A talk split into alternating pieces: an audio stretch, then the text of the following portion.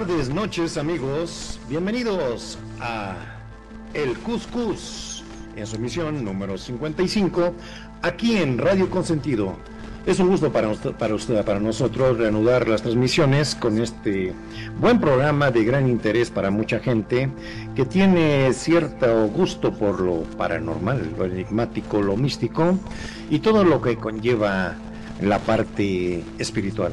Muchas gracias, muchas gracias. Es para mí un placer estar otra vez aquí en Radio Consentido y con nuestros excelentes panelistas de cada Cuscus, eh, presentando primeramente a Perfida Bella. Adelante, Perfi. Eh, Perfidia Rocks, ¿no? O si no me vas a... Ah, perdón, perdón, perdón. Si no te voy a meter en líos. No te La costumbre de no, 10 años. Exacto, la costumbre de los años. Muy bien, pues buenas tardes, noches, donde quiera que se encuentre el público de Radio Consentido, pues para mí es un placer y un gusto estar aquí nuevamente en el Cuscus, emisión número 55, donde pues, vamos a hablar de enigmas paranormales, pero básicamente vamos a tener una entrevista, charla muy interesante por lo que nos ha compartido la invitada del lujo que ya presentará más adelante. Pues estamos a la expectativa de ello, yo creo que va a ser un super programa y pues regreso el micrófono a. Y desde Argentina, nuestro owner, junto con Ani Jurado, Magnum Dacun. Ahora sí, muy pero muy buenas tardes. Como siempre, un gusto, un placer enorme estar en este programa. Como siempre digo, un programa que me gusta, pero me asusta. Es terrible, pero... Y más el tema de hoy. El tema de hoy va a dejar cola porque estamos hablando de estos enigmas paranormales que realmente eh, ya antes de comenzar el programa estábamos hablando un poquito y te puedo asegurar si sos miedoso o miedosa, si sos de esas personas como yo que cuando ven una sombra se asustan, prepárate porque este programa viene cargadísimo. Y aparte con los invitados que tenemos hoy, ¿no es así, mi estimado Preto? Es correcto, mi estimado Magnum. Es un gusto para mí. Y voy a dejar que de manera personal se presente nuestra invitada de hoy, nuestra amiga Tessa. Adelante, Tessa. Eh, hola, muy buenas noches. Eh, antes que nada, agradecerles por la oportunidad. Eh, para mí eso es algo nuevo y realmente me parece sumamente interesante poder compartir con ustedes mis experiencias, que espero puedan aclarar dudas si alguien de repente ha vivido algo similar. Muchas gracias, muchas gracias. Y le damos también las gracias a los invitados que tenemos aquí en Radio Consentido en sus oficinas centrales para esta emisión. Muchas gracias por acompañarnos a Tenesor, a Dianita de la Riva, a Oli Bonstein McCloud y a Sumayra Bárcenas Amix. Bienvenida a Unión del Zócalo.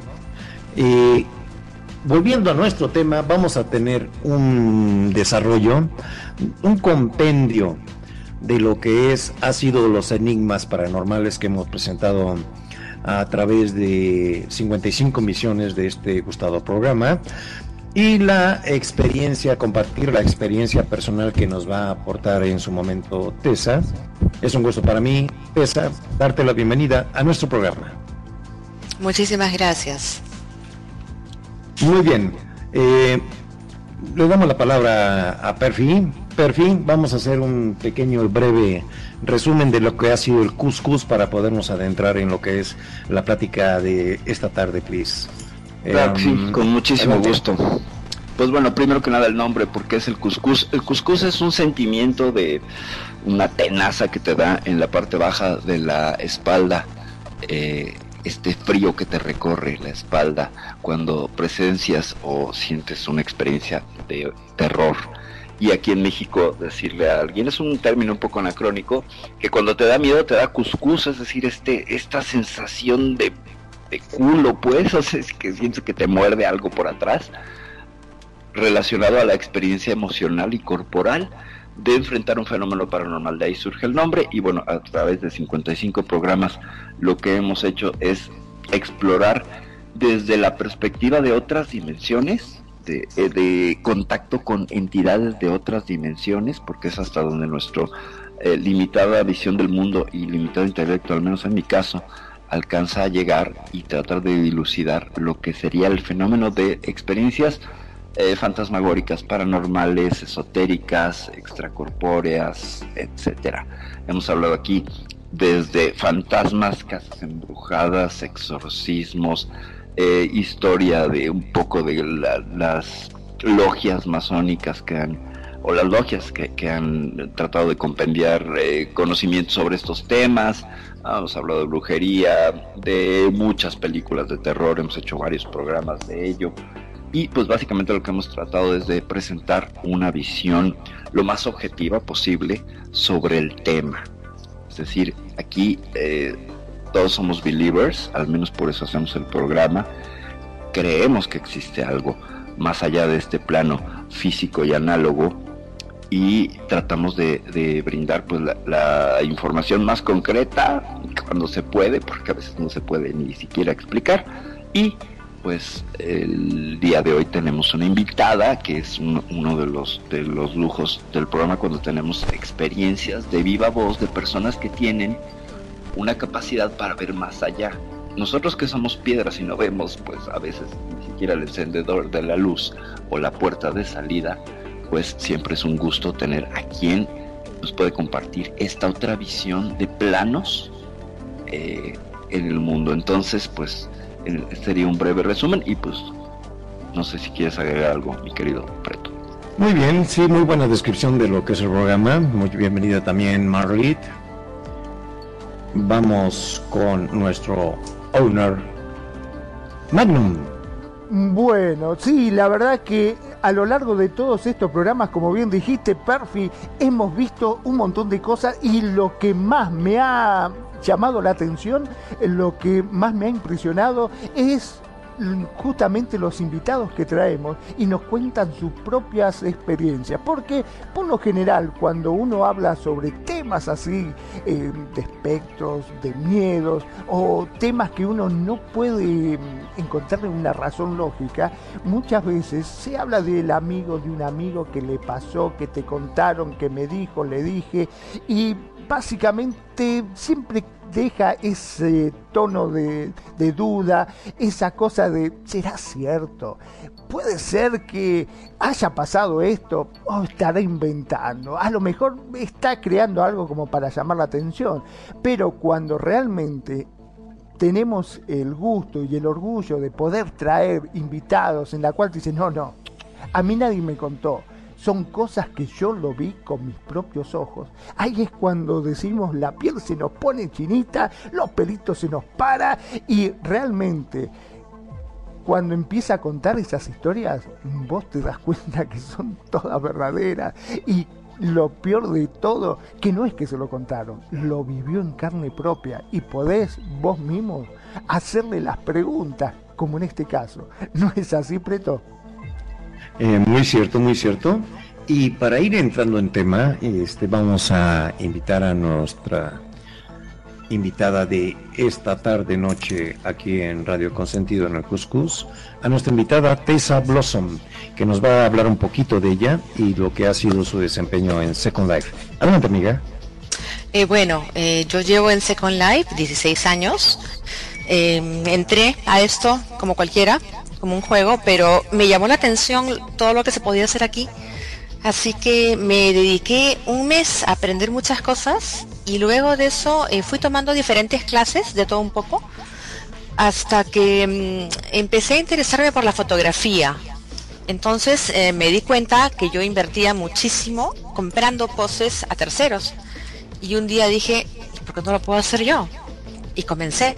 Tomé clases, aprendí. Ahora tengo una tienda de poses. En realidad las hago porque me relaja muchísimo, me encanta. Es un tema que las puedo hacer y hasta regalarlas porque tengo millones que las empecé a hacer para mí. Y claro, a raíz de la tienda de poses, para la fotografía, me interesó hacer mesh y así me fui adentrando un poquito en cada cosa, en cada tema. Y ahora tengo dos tiendas, una de mesh, eh, son objetos para creadores, son full perm, y la de poses, eh, que digamos, eh, a raíz de la pandemia, a mí esto me, quedó como un trabajo estable. Yo en, en realidad soy diseñadora gráfica y publicista, pero como todos sabemos, la pandemia nos dejó cojos a muchos, entonces decidí convertir esto en una oficina y ya llevo casi cuatro años viviendo de Second Life, de mi trabajo, claro, es duro, hay que esforzarse mucho, pero se logra. Entonces a todas aquellas personas que vean esto más allá de un espacio para jugar, créanme, se puede hacer dinero aquí y se puede vivir de esto. Y nada, eh, lo compagino un poquito con mi RL, que ya bueno han comentado un poco acerca de eso, tengo bastante sensibilidad para ciertos temas, para ciertas cosas. Como decía Magnum, mientras no se vive, no se cree. Y muchas veces, a pesar de vivirlo, no le encuentras explicación. Pero, gracias a Dios, hoy en día tenemos internet, se puede buscar. Antiguamente no había a quien preguntarle y es más, no se podía hablar abiertamente del tema porque ya te estaban mirando como si tú estuvieras loca y es, es complicado, digamos, eh, crecer, yo digo crecer porque para mí esto empezó a manifestarse cuando tenía 13 años. A los 13 años, si le cuentas a tu papá o a tu mamá, mira, me ha pasado esto, te van a decir lo has soñado. Pero yo sabía que, yo lo que veía no, es, no, no, no era sueño, entonces tenía que encontrarle una explicación primero que nada lógica. Y cuando ya no había lógica, pues había que creer. Y hubieron muchísimas cosas que a mí me quitaron lo escéptica. Hubieron muchísimas cosas que yo sí pude constatar y como le comentaba más temprano a una persona con la que hablaba del tema a raíz de justamente esta entrevista, cuando uno eh, se entera o descubre que tiene un don, porque es un don, tienes dos caminos. O te bloqueas para no ver y no sentir y tratar de llevar una vida normal, pero eh, lamentablemente, digo lamentablemente porque es un camino duro, difícil e, e, incluso hasta terrorífico, te alcanza.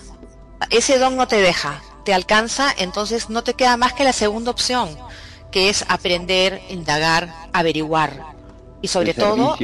Sí, sí, sí, no. y sobre todo saber cómo protegerte. Cómo protegerte porque hay riesgos, como en todo. Ciertamente.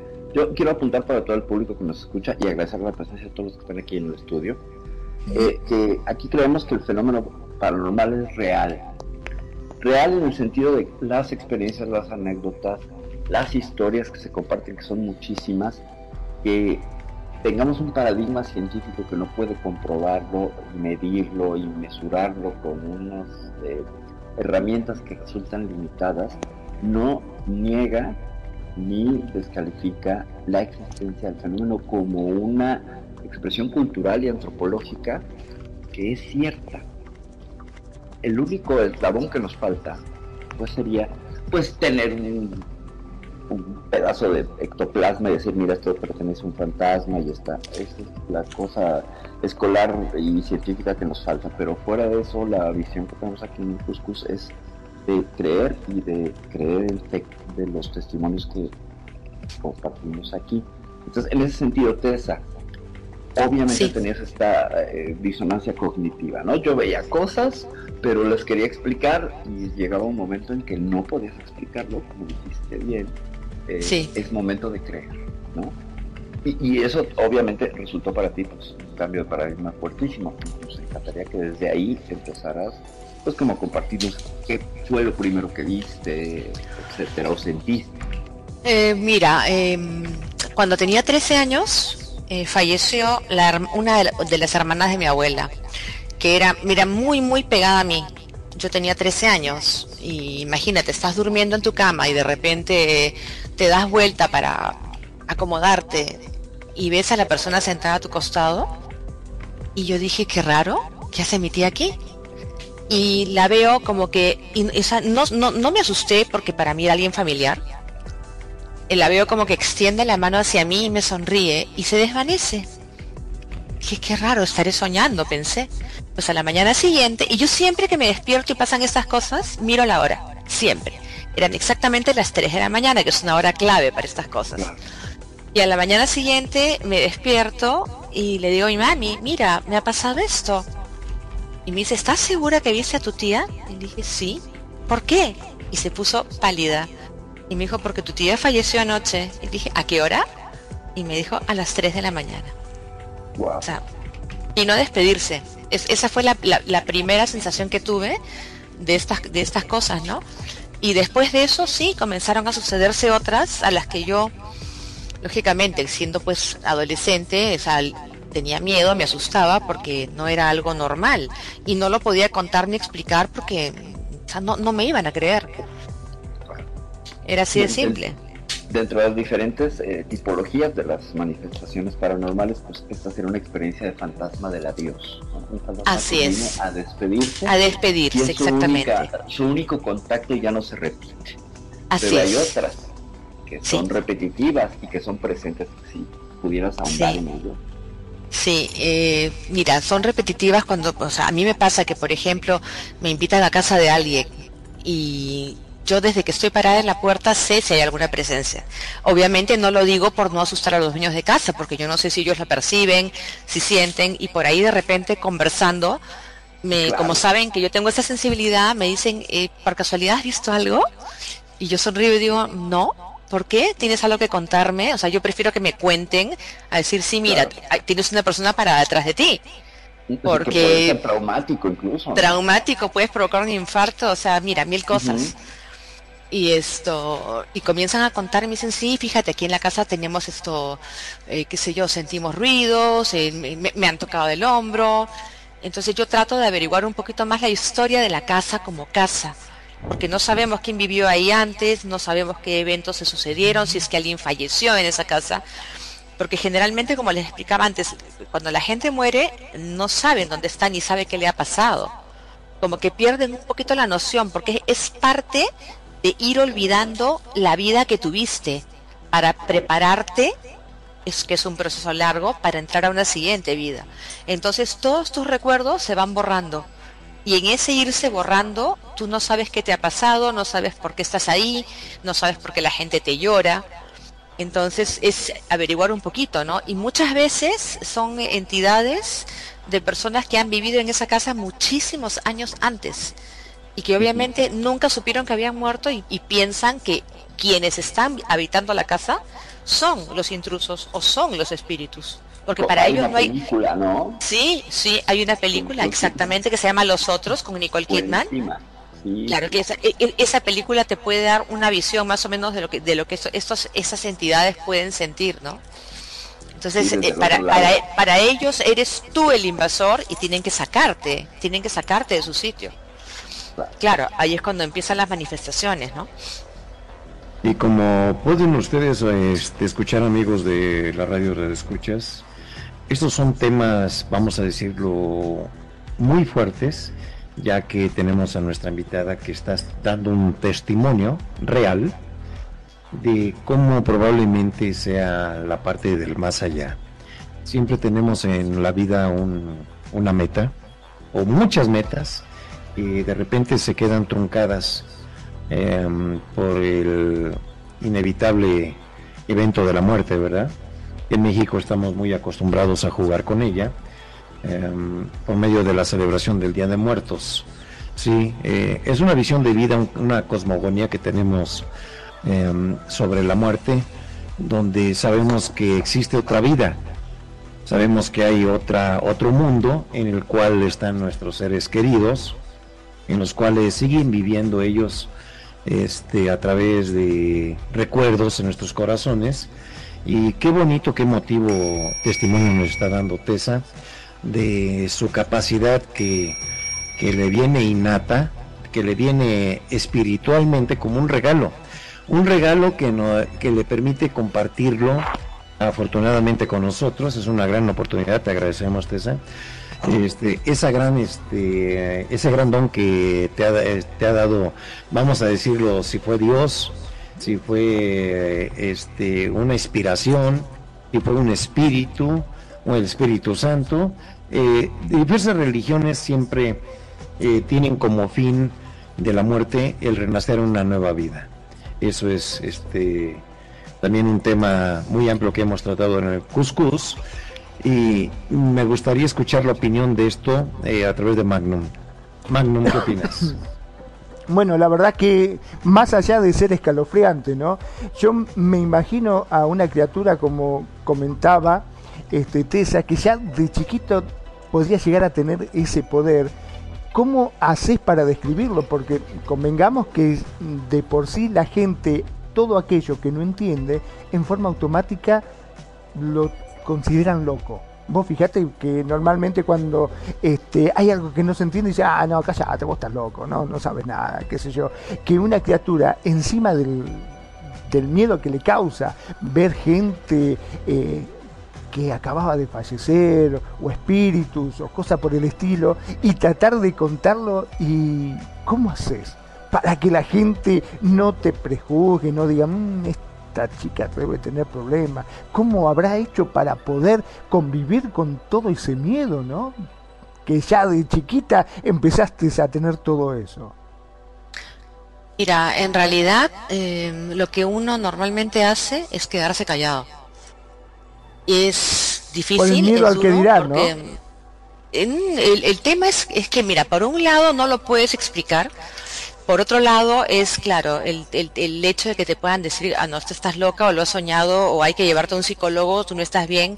Entonces uno comienza a quedarse callado y comienza a, analizar ¿no? lo que está viviendo. Y yo, gracias a Dios, desde muy chica a mí me inculcaron el hábito de la lectura. Siempre he estado rodeada de libros, hasta el día de hoy sigo leyendo porque amo leer, amo las letras. Y lo primero que hice yo fue, con 13 años y sin internet, tratar de buscar información en algún lado. Entonces yo me pasé gran parte de mi adolescencia metida en bibliotecas, buscando libros, buscando gente, buscando quién pudiera guiarme para poder, digamos, manejar yo esto sin que fuera eh, traumático para mí, ¿no? Y acostumbrándome a que habían cosas que no se podían comentar. Entonces, em, cada vez que yo encontraba a alguien, a un believer, como dice Perfidia, para mí era un alivio increíble porque podía hablar con esa persona de todo lo que yo vivía, sentía y por ahí de repente me aconsejaban, gente más grande me guiaban, me decían, mira, tienes que hacer esto, antes, que nada, protégete y me iban dando tips para poder manejar esta situación, ¿no? Que no fue, como les digo, nada fácil, pero con el tiempo uno se llega a acostumbrar y lo llega incluso a disfrutar. O sea, lo llega a disfrutar porque una vez que tienes este regalo, tienes que asumirlo como tal, es tuyo. No te lo puedes quitar de encima. Y si lo puedes usar para ayudar, pues mucho mejor. Pero claro, hay que tener guías apropiados y caminar muy, muy con cuidadito y con pinzas con el tema. Porque no todo el mundo te cree. Ahora, cuando vos estás hablando, perdón, cuando estás hablando de guías, ¿a qué te referís? O sea, un guía espiritual? Eh, primero comienzas con guías humanos, o sea, con gente que sabe del tema y que te puede, digamos, aconsejar porque es gente que ya pasó lo que tú estás pasando. Luego sí, luego se hace todo un trabajo eh, con, meditaciones guiadas, ¿no? Eh, para poder contactar a tu propio guía espiritual. Y es tu propio guía el que te va, digamos, marcando la ruta de por dónde tienes que ir, con quién tienes que hablar. Pero eso ya, digamos, se da en, en un espectro en donde tú ya, digamos, tienes eh, la sensibilidad más desarrollada, porque em, me imagino que habrán escuchado decir que todos tenemos un tercer ojo. en la frente, ¿es cierto? Así es. bueno, en realidad sí, lo tenemos. Lo que pasa es que no todo el mundo se preocupa por abrir ese ojo. Correcto. Ese es el tema. Entonces, cuando tú logras, digamos, bueno, cuando tú ya eres consciente de que tienes este regalo y de que tienes que manejarlo y que se va a ir contigo hasta el día en que tú te mueras, pues hay opciones que tienes que seguir. Entonces, o te metes de lleno o te bloqueas, o bloqueas la antena que hace que tú seas un, receptor de todo lo que te rodea. O sea, a mí me ha pasado... Cerrar, ¿no? Si no, es, o sea, es, muy difícil. A mí me ha pasado que yo he tenido eh, temporadas en que yo no podía ni siquiera salir a la calle porque por donde iba, iba levantando cosas del resto, o sea, malas vibras, malas energías, eh, entidades que perseguían a uno, que perseguían al otro, y todo eso yo trataba de cerrar los ojos, pero se me iba pegando, entonces tenía que hacer después un trabajo de, descargue, porque si no, yo no dormía, no comía, vivía cansada, es, es fuerte. encima no hay momentos en que tienes... ¿Perdón? Eh, una, adelante, Magnum. Sí, no, digo que encima eh, más allá de esa presión, eh, no podías tener un cable a tierra como para decir lo que me pasa lo voy a contar, porque encima si lo contabas corrías el riesgo de que te llamaran que estabas loca o cosa por el estilo. Exactamente, o sea, exactamente, o sea, es una carga fuerte, pero también te digo algo, ese tipo de cargas eh, no le llegan a cualquiera, o sea, cuando tú tienes una carga de este tipo es porque la puedes manejar. O sea, cuando tú dices, no, ya no doy más, por favor, paren, no me vuelvan loca porque se te meten en la cabeza, te hablan al mismo tiempo, es, es una cosa que es súper mareante. Es lo que te iba a preguntar, ¿se directamente se comunican contigo, tratan de comunicarse? Sí, sí, en mi caso sí. Hablan tu idioma?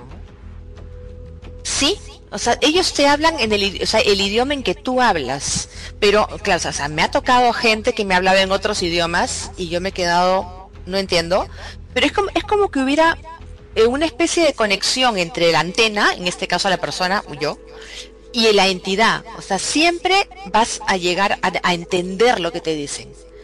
Porque es, es, como algo que está ahí, es tácito, o sea, es algo que está, mm. o, sea, tú siempre vas a, vas a saber qué quiere. Y normalmente lo que esta gente eh, hace es cuando se te acerca, bueno, digo gente porque fue gente, eh, quieren saber qué les pasó que tú no lo sabes, están confundidos, muy confundidos, y lo único que hay que hacer es simplemente explicarles que ya no están en el, ya no, estás, no están en el mismo plano que uno, ya no están en el plano terrenal, y que lo que tienen que hacer es simplemente seguir la famosa luz.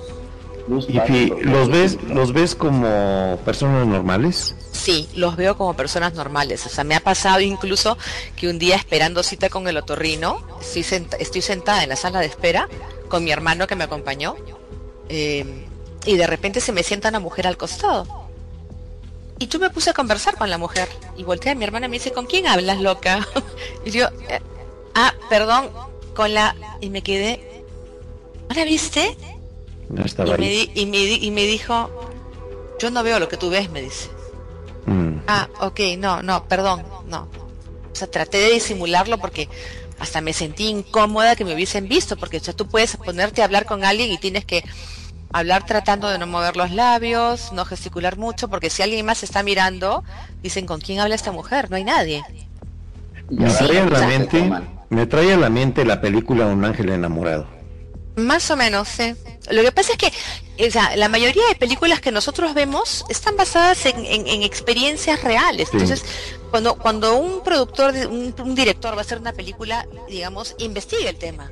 Y cuando investigas el tema, comienzas a, a dar con montones de testimonios de gente que ha vivido. Y la mayoría de testimonios son similares. Entonces, más o menos eh, por ahí parte la base, ¿no? Pero sí, me ha pasado muchas veces que yo me he cruzado con gente y que no sabía si es que era gente real o si es que era alguna entidad. O sea, eso, eso, eso digamos con gente normal, con gente que ha fallecido normal, pero cuando hablamos de otro tipo de entidades, sí te das cuenta. ¿Hay entidades malas? ¿Hay entidades malas? Eh, lo que hay son entidades perdidas. Ok. Ok, o sea, hay entidades, hay entidades oscuras. Hay entidades... Sí, o sea, hay seres de luz y hay seres de oscuridad. Entonces, pero son son todos son energía, o sea, no hay bueno ni hay malo, o sea, son simplemente ah, energías que el ser humano como tal deriva y puede manejar para lo bueno o hacia lo malo. O sea, la energía está ahí, la energía está ahí. Una idea, perfil. Dígame.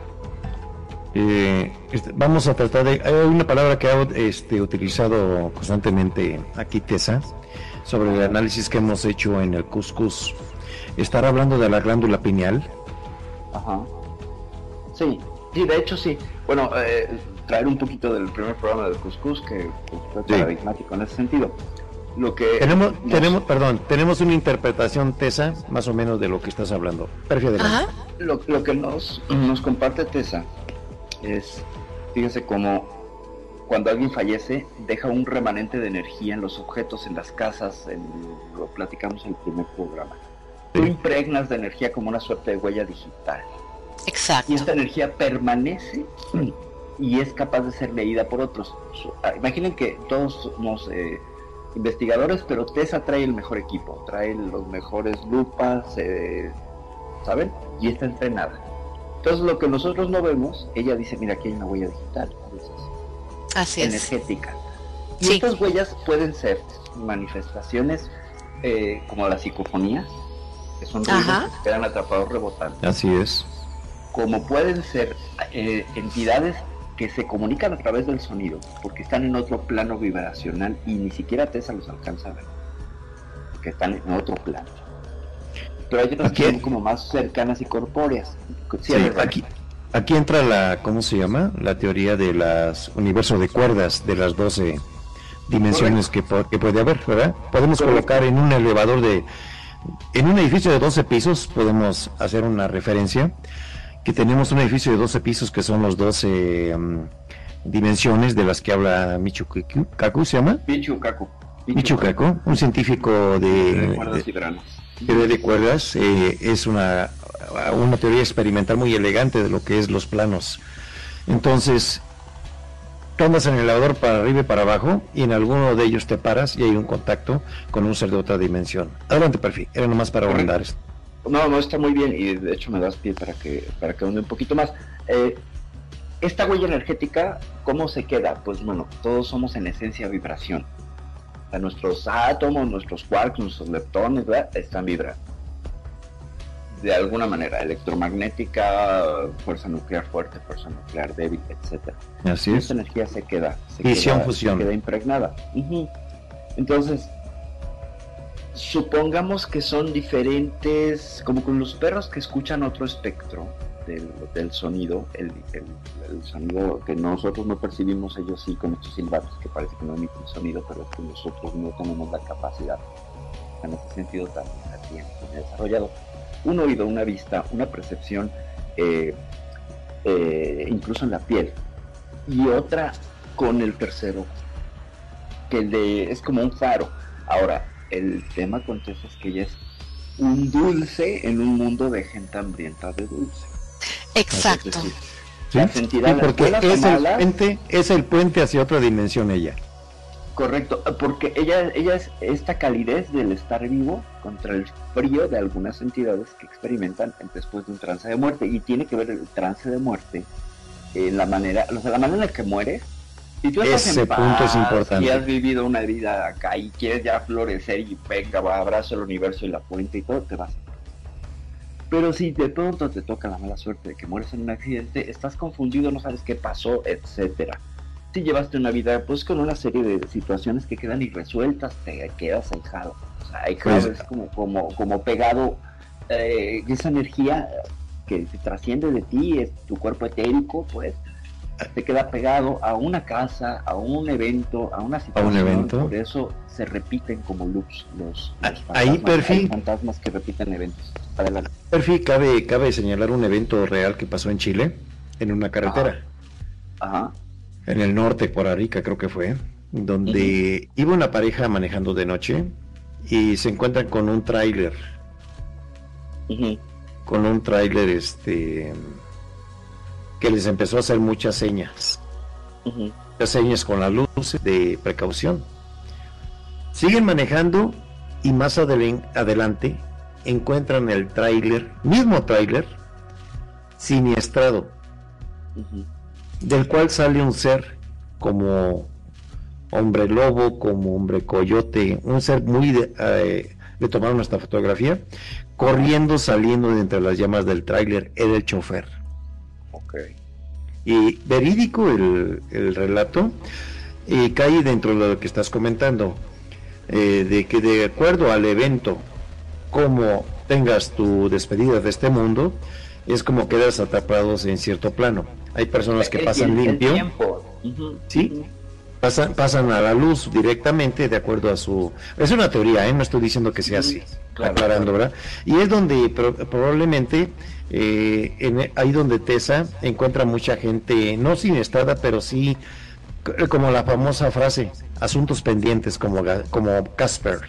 ¿Sí? Correcto. Tessa, ¿qué nos puedes ahondar en Sí, perdón, sí, Perdón, perdón, interrumpo un segundito eh, solamente para comentar justamente que acá Dianita este, nos está comentando, eh, está escuchando el programa y nos dice de que en Chorrillo, que es de donde ella vive, existe una historia sobre eh, la mujer lobo. Es una mujer que normalmente toma un taxi, ¿no? El taxista la levanta y cuando llega a destino, eh, cuando mira por el espejo, esta mujer se transforma en un animal en este caso como un perro grande, un lobo, que le preguntaba justamente si lo atacaba, si hacía algo. No, simplemente eh, es como que abre la puerta y desaparece. Yo digo, pobre hombre, pobre taxista, ¿no? Aparte del susto que se pega por el lobo, se va y no le pagan el viaje. o sea... Ahora, una precisión antes de devolverle el, micrófono a eh, ¿Qué otras entidades que podrían ser llamados nahuales, wendigos, guachugues, este, etcétera? Eh, estas eh, mezclas entre humano y animal, etc., obedecen a otro tipo de energías que serían invocadas con un fin y que estarían un poco fuera de lo que Tessa toca. Tessa está más en el campo de los espíritus. ¿Me equivoco, ¿Me equivoco Tessa? Tú, por favor. Eh, no, no, no, no te equivocas. Es justamente como tú lo estás describiendo. Cuando tú, digamos, te topas con estas entidades, son entidades que han sido convocadas para un fin, que normalmente no es bueno. Ahora pregunto, ya que estamos hablando sobre entidades, eh, ustedes imagino que habrán visto la película esta, eh, la de eh, Sexto Sentido, que ah. estaba el chico. Bruce Willis. La de Bruce Willis, exactamente, en la cual él no se daba cuenta que estaba muerto. Puede ser que gente que hayan fallecido realmente se queden en este plano porque verdaderamente no se dan cuenta de que han fallecido. Eh, sí, pero generalmente se quedan porque tienen asuntos inconclusos. Porque, digamos, una, una persona que fallece, o sea, digamos que como les decía, se queda 72 horas sin saber un poco perdida qué pasó, porque es el tránsito a la siguiente vida y hay que ir borrando cassette. Pero sí, hay gente que se queda y se queda porque tiene cosas que no terminó o tiene, em, bueno, o sea, aquí entra un poco el tema em, de una vida anterior ¿Qué sucede si tú en una vida anterior eh, dejas algo inconcluso? Eso, eso inconcluso se traslada a tu siguiente vida. Y es un tema complejo porque si bien puedes resolverlo, pero también se puede complicar más con otros temas de la siguiente vida. Correcto. Entonces siempre, esa digamos, sea, se dice que cuando la persona eh, no sabe que está muerta, no sabe que está todavía aquí, o perdón, que ya se fue, es porque tiene algún tema inconcluso y ahí es donde entramos a tallar eh, los sensibles, por llamarlo, llamarnos de una manera. Las personas, todas las personas que tenemos, digamos, esta visión o esta percepción de estos, de esas entidades, ¿no? Y se les llama entidades porque ya no son seres humanos, pero tampoco son, o sea, no se les puede llamar almas en pena porque no, eh, el, el, el, título alma en pena eh, básicamente se ha visto mucho en las películas, hay un alma en pena, aquí están penando. No, no es que estén penando, es que la, es que el, la entidad se está manifestando de alguna manera y a mucha gente por no saber de qué ve el tema eh, lo interpreta de, esa forma, ¿no? Pero hay que ayudar, hay que ayudarlos. Sí, hay que ayudarlos. Adelante, perfil. Lo que, lo que te decía de hacer servicio, ¿no? O sea, una vez que tienes el don, la sensibilidad, y pasas por este periodo primero de acumulación de malas vibras y energías porque se pega porque no sabías, porque no sabías protegerte, etcétera. Claro. Y luego ya haces depuración. Entras en servicio, incluso dices que lo disfrutas. Sí. En ese sentido, ¿cómo se da este trance? ¿Cómo se da esta transición de, de, de, de la tesa que es inexperta en esto, empieza a desarrollarse, a conocer, a avanzar y entonces maduras tú? Eh, mira, todo pasa por aprender a protegerte. Porque, digamos, cuando tú comienzas a ver esas entidades, eh, si no eres experto en el tema o si no lo sabes manejar, una vez que lo llegas a entender, eh, son entidades que pueden posesionarse de tu forma física, por decirlo de una manera elegante, se pueden meterse dentro de ti. Entonces, normalmente eh, las entidades por donde ingresan al cuerpo entran a la altura del plexo solar en, el pecho, a la altura del plexo solar. Y me ha pasado que yo, eh, cuando recién, eh, digamos, empecé a trabajar todo este tema, lo primero que me enseñaron fue eso, que si yo entraba a algún lugar en donde percibía alguna presencia, yo tenía que entrar con la mano eh, totalmente como en posición de saludo militar, pero a la altura del plexo solar, cubriéndolo, cubriéndolo para proteger que algo pudiera posicionarse de mí. Eso es lo primero que aprendes. Entonces, cuando vas aprendiendo truquitos y secretos de protección, empiezas a verlo con mayor normalidad. Entonces ya no te, ya digamos que el miedo pasa a un segundo plano y dices, hey, esto es parte de mi vida, no me lo puedo quitar de encima, entonces vamos a echarle con todo. y te mandas. ¿Cómo lo enfrento, no? ¿Cómo lo enfrento y cómo lo Claro, hay que enfrentarlo, hay que enfrentarlo y, lo, y, qué te queda? Es como un piloto de autos. Te ponen el auto enfrente y te dicen, manéjalo. Ok, te das una primera vuelta, te da miedo. A la segunda, de repente, pues eh, pisas un poco más el acelerador confiado. A la tercera ya eres pues un Emerson Fittipaldi y ya estás, incluso estás feliz, porque ya, ya, ya lo manejas, ya lo, ya lo dominas. Es un poco como Perdón, iba a decir que es un poco como la película Ghost, ¿se acuerdan? Cuando este iba y se le sentaba el cuerpo a la Mae, eh, no me acuerdo cómo se llamaba, que este justamente permitía que hablase con ella, en este caso. ¿Es algo así? Es algo así, sí. Esa es una medium. Claro, es, es, la, la relación.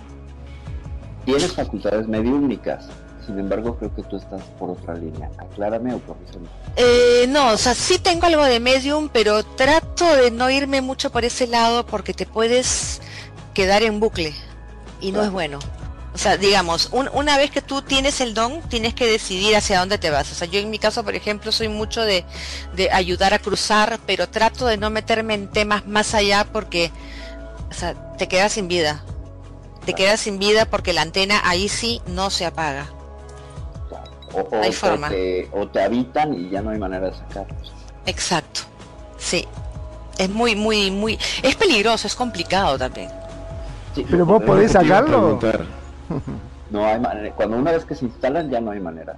Eh, lo que pasa es que, claro, o sea, digamos, la persona, eh, digamos, que recibe al huésped, no se entera. Entonces, el huésped se puede quedar el tiempo que quiera, hasta que alguien más entendido en el tema se da cuenta y dice, hey, aquí algo no está bien. Entonces tratan de ayudarte, ¿no? que, de que es diferente a una posición demoníaca. Exacto, es, totalmente, es diferente. Es, es totalmente diferente, sí. Y no manifiesta cosas como sansonismo, ni hablar en lengua, ni nada. no, no, no. Siquiera afecta a la persona, pero le está comiendo la energía, o le está enferma, o no. Claro, o sea, se está posesionando de tal manera que, que, que, digamos, la persona deja de ser persona y se, y se fusiona con la entidad. Correcto. Correcto. Y la entidad porque lo que está buscando es comer energía, ¿no? Así es. Se alimentan de energía, se alimentan de miedo, Correcto. Se, alimentan de tristeza, se alimentan de soledad. O sea, donde hay una persona que esté con depresión, eso está lleno. Claro, sí, porque sale mucho luz, ¿no? Esta energía oscura que emanamos, que también les es muy, como pues, Es, apetecible para ellos. Y es lo que tú decías del, del famoso cuscús, que yo lo he sentido. O sea, a mí me, tocó una vez, eh, me dijeron, mira, en tal sitio parece que hay algo, ¿puedes ir a mirar? Y yo, por más que entré protegida y todo, llegó un momento en que estaba a oscuras en este sitio y subía las escaleras, las bajaba, entré habitación por habitación y de repente entro en una habitación que solía ser usada por niños y ahí sentí un corrientazo, pero desde, desde la nuca que me pasó por toda la columna vertebral. Ese es el cuscús. Ay, Dios mío, fue una sensación terrible. Y dije, aquí está, aquí está. Y estaba efectivamente en donde solía, era, era un, era un, nido, un, centro educativo para niñitos. Y justo en donde les hacían la terapia a los más chiquitos, ahí estaba. La temperatura baja, ¿no? Sí, la temperatura baja, pero este digo, es una sensación, digamos, es descriptible, pero es, miren, eh, les estoy comentando y le estoy sintiendo, porque ah, y te y te pone todos los sentidos en alerta y dices, Dios mío, aquí está, o sea, dame fuerzas para salir de aquí bien. Porque, es una señal de huida, no de lucha, huida, es de huida. El cuscús sí. corre. Sí, el cuscús, exactamente. No haces más que sentirlo y tu, corazón dice corre, pero tus piernas se paralizan. Entonces, estás como en un trance entre que quieres salir a toda velocidad y no puedes porque el miedo te paraliza y ahí es cuando piensas, hey, un ratito, este se alimenta de miedo, no sientas miedo. Y ahí retomas, pero es esa primera sensación es fuerte. Pero una vez que te pasa esto, o sea, una vez que llegaste y que sentiste y todo, entonces viene la mirada de estas entidades, ¿no? Ay, aquí está. Sí, claro, es el, aquí estás. No, no, es, o sea, e, es, el aquí estás y, ok, ¿qué quieres? ¿Qué necesitas? Y ahí normalmente te dicen, mira, quiero misas, o quiero que me recuerden, o quiero terminar algo inconcluso. Y precisamente en este, este, este evento que yo les cuento, ¿qué, qué sucedía? Que em, los dueños de este lugar el, cabeza de familia había fallecido un familiar y tenía las cenizas del familiar en su casa. Y eso ¿Mm? era lo que hacía que este espíritu se, se, arraigara. Sí, ahijado, ahijado. Sí, sí, entonces estaba totalmente arraigado a esas cenizas. Y yo, y yo, mira, o sea, yo no sabía que las cenizas existían, pero cuando salí del lugar y les comenté a la familia lo que había encontrado, dije, o sea, aquí hay algo que está reteniendo esta entidad. Y es más, eh, recuerdo claramente que cuando, sentía la entidad pero no la vi. Y cuando estaba saliendo, me giro para dar una última mirada y vi a una mujer vestida de blanco. Entonces me quedé muda, salí, hablé con la familia y le dije, bueno, aquí está pasando algo. Hay una entidad, no les dije qué ni quién, hay una entidad, pero aquí hay algo que está haciendo que esta entidad esté arraigada. Y ahí fue que el, Señor me dijo, mira, yo tengo las cenizas de una tía. Y yo lo miré y le dije, mañana mismo te vas al cementerio y las dejas ahí, que es Tierra Santa. No me las tengas más en tu casa porque esto no se va a ir. Y claro, es una persona que lamentablemente cuando tú tienes una entidad de este tipo, que puede ser un familiar, es una entidad buena, una entidad perdida, pero esta entidad empieza a sentir agonía, empieza a sentir sufrimiento, empieza a sentir, o sea, ¿por qué estoy aquí? Y esa sensación que tiene la entidad empieza a atraer a otras entidades oscuras que se alimentan del miedo de esta primera entidad. Es un poquito enredado, pero así va la cosa. Va muy claro, va muy claro. Eso, eso sale también en la película Ghost, mi querido Magnum la solución, el, final es que otras entidades más oscuras se llevan a una entidad. Sí. Que podíamos ver. Ah, es cierto, sí, que lo agarraban y se lo llevaban, lo iban arrastrando, ¿no es cierto? Ajá. Y de hecho hay en una escena de persecución en el metro, bueno, que se encuentra el fantasma en el metro, que también es, un, es, este otro que está huyendo de los que vienen se lo quieren llevar porque es un tipo payaso. un tipo payaso cabezón sí me acuerdo. Eh, eh a un tipo de gabardina. Sí. Exacto. interesante esto que nos comparte. Porque, sí es, es, es, impactante. fértil para que vengan. Es impactante lo que nos está platicando y este ya me imagino de ver muchas preguntas del público que nos está este, escuchando. Eh, imagínense, tenemos aquí en nuestro programa una persona que tiene unos eventos muy, vamos a decirlo, bonitos, porque sabe manejarlos. Hay personas, como dice atinadamente ella, que les llega ese don y no saben cómo, qué hacer. Muchos este, se espantan, muchos no lo quieren utilizar, muchos se vuelven locos, Así otros, es. otros se suicidan, ¿sí? Porque ven que ven cosas que no son normales, que no son de este mundo. Eh, nuestros respetos para ti, Tessa, que has sabido manejar esto, ¿verdad? Y como dijo Magnum, este, también, no toda la gente está este, preparada para escuchar estos temas. Lo toman a la ligera, lo toman de risa, lo toman de burla, pero más sin embargo existe. Así como arriba es abajo, blanco es negro, bueno o malo, existe la polarización de los mundos. Existe la vida, existe la muerte y existe la nueva vida, ¿verdad? Eh, en tu experiencia, Tessa, ¿cómo te imaginas cuando pasan a la luz estas personas? ¿Has tenido alguna señal de qué es lo que pasa? ¿O cómo Eh, pasan? Eh, mira, en realidad, eh, hasta donde yo he llegado es simplemente hasta la luz. Eh, más allá, no te podría decir porque no he ido. Me imagino que lo sabré el día que vaya, pero sí, yo noto como eh, cuando la persona atraviesa la luz o se va hacia la luz, automáticamente la atmósfera cambia, cambia radicalmente. Entonces tú puedes sentir si esa persona se ha ido en paz o no. Bien, bien, bien, bien, bien. Es, esa es la percepción que tienes en, en la piel de, de poder sentir la sensación de que está bien o está mal. Exacto, sí. Y precisamente, o sea, por eso me, de- me dediqué yo a ayudar a estas entidades porque no las puedes ignorar. Si tú las ignoras, comienzan a pasarte eventos eh, raros o desastrosos, porque eh, son como cachorritos que están llamando la atención. Y hasta que tú no les haces caso, no paran. Interesante, interesante. Perfi, dentro de los programas este, que hemos hecho, hablamos también de las actividades paranormales, de seres que hacen los poltergeists. Sí, em, perdón, aprovecho eh, para hacer una pregunta antes de que conteste Perfi, porque me he quedado con eh, la cuestión esta de que pueden llegar a tomar eh, posesión de tu cuerpo sin que vos quieras. O sea, estás descansando, ¿puede mm, una de estas entidades meterse en tu cuerpo y actuar como vos por el tiempo que esta persona quiera? Eh, pueden meterse, sí, pero tú no te enteras. O sea, tú lo que sientes es de repente puedes estar echado en tu cama y de repente puedes empezar a sentir una presión en el pecho, como que no puedes respirar, sientes que algo no está bien.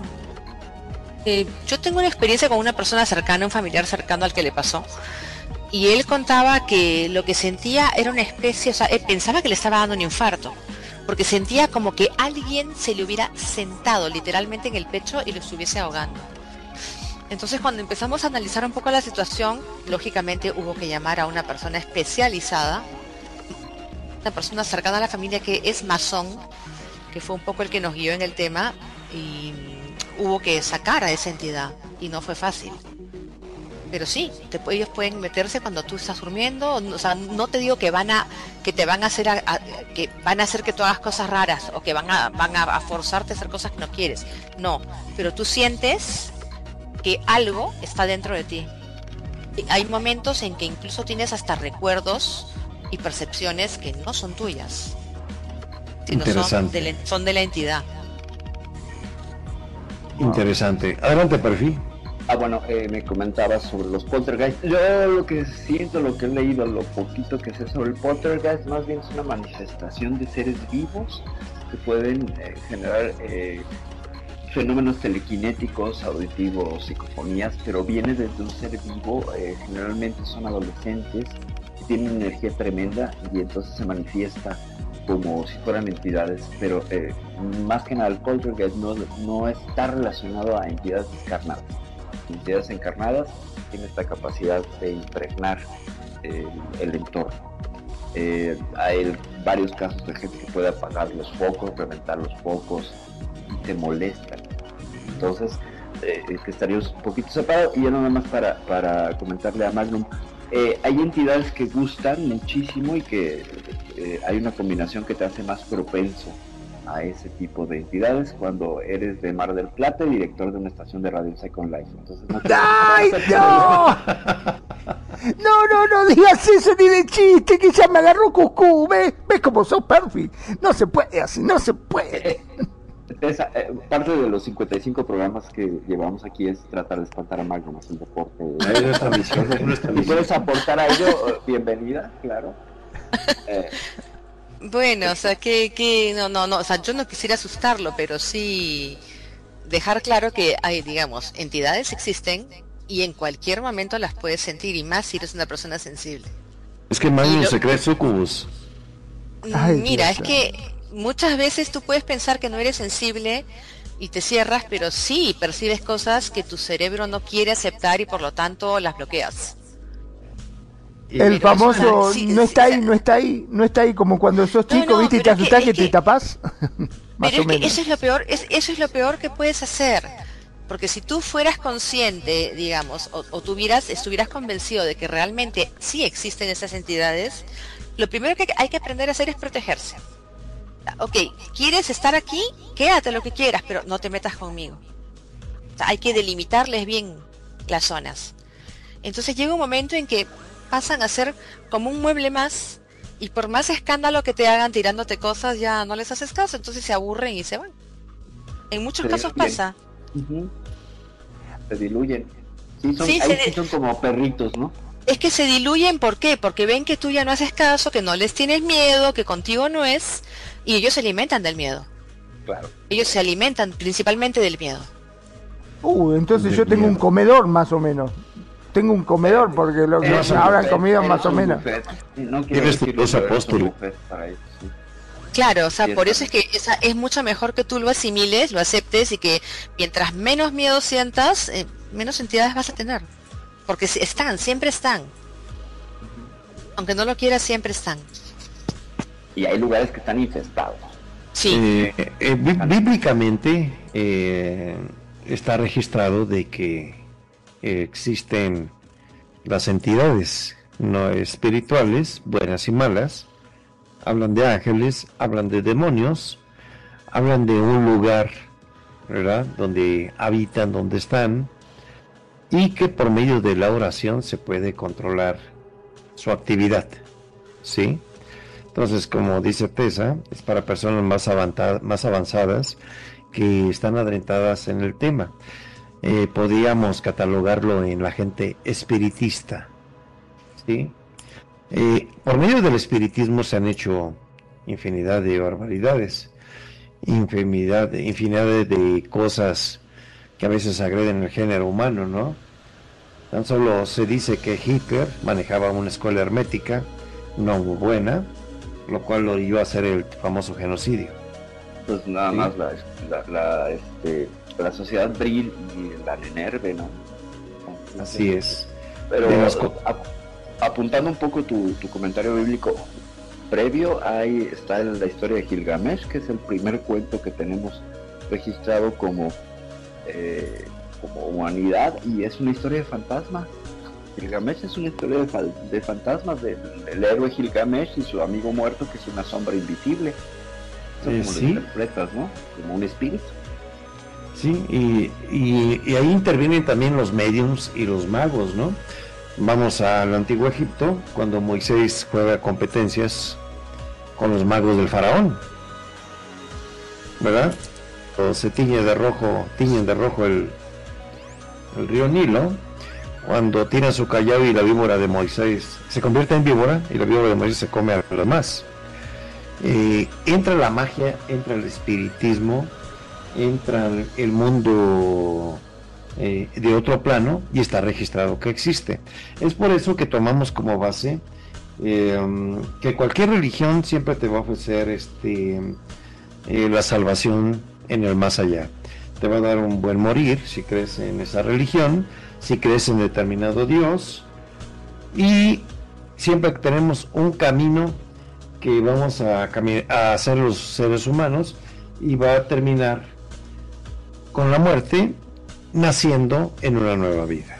Siempre es el mensaje del 100% de la religión es darte el motivo de la fe, el motivo de la creencia, Eh, y hay personas muy preparadas en la iglesia católica, en la iglesia evangelista, en los testigos de Jehová, en los masones, en los francmasones, en las escuelas nórdicas que manejan las famosas runas, en las eh, vikingas, en las, en las africanas, en las cubanas, que son temas más fuertes de otro tipo de espiritismo que nos puede aplicar un poquito perfil, adelante perfil.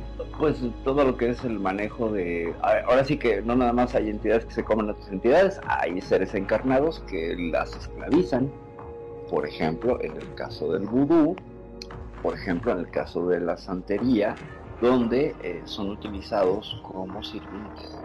en una relación, pues, este, complicada, ¿no? De, las entidades porque las ponen a servir eh, mientras están en un trance, lo cual pues, me parece ético, entonces habría que hacer un grupo un grupo, un focus group de activismo en pos de los derechos de las entidades desencarnadas.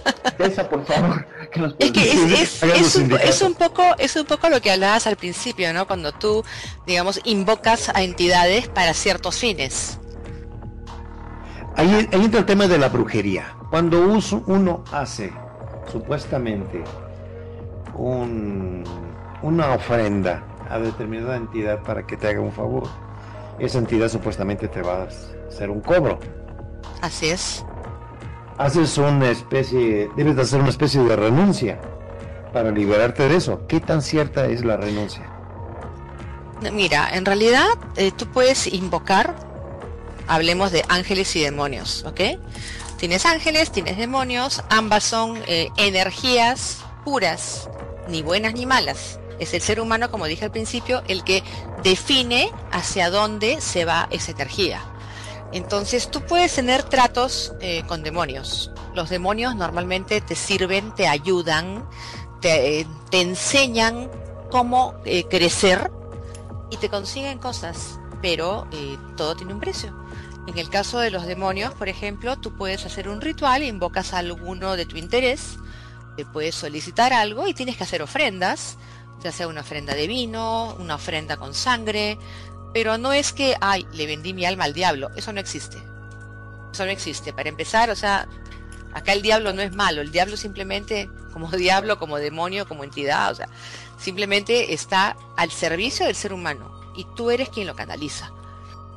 Es em, complicado, sí, porque hay que saber cómo hacerlo, hay que saber cómo trabajar con demonios. Ahora, una vez que tú trabajas con demonios, ellos sí se convierten en tus guardianes. Y que nadie se meta contigo porque no vas a saltar tú, van a saltar ellos por ti. Y en el caso de los ángeles, o sea, yo prefiero trabajar con demonios que con ángeles. Los ángeles son muy traicioneros. Y, el precio que te pone un ángel es más grande, ¿ah? Ojo.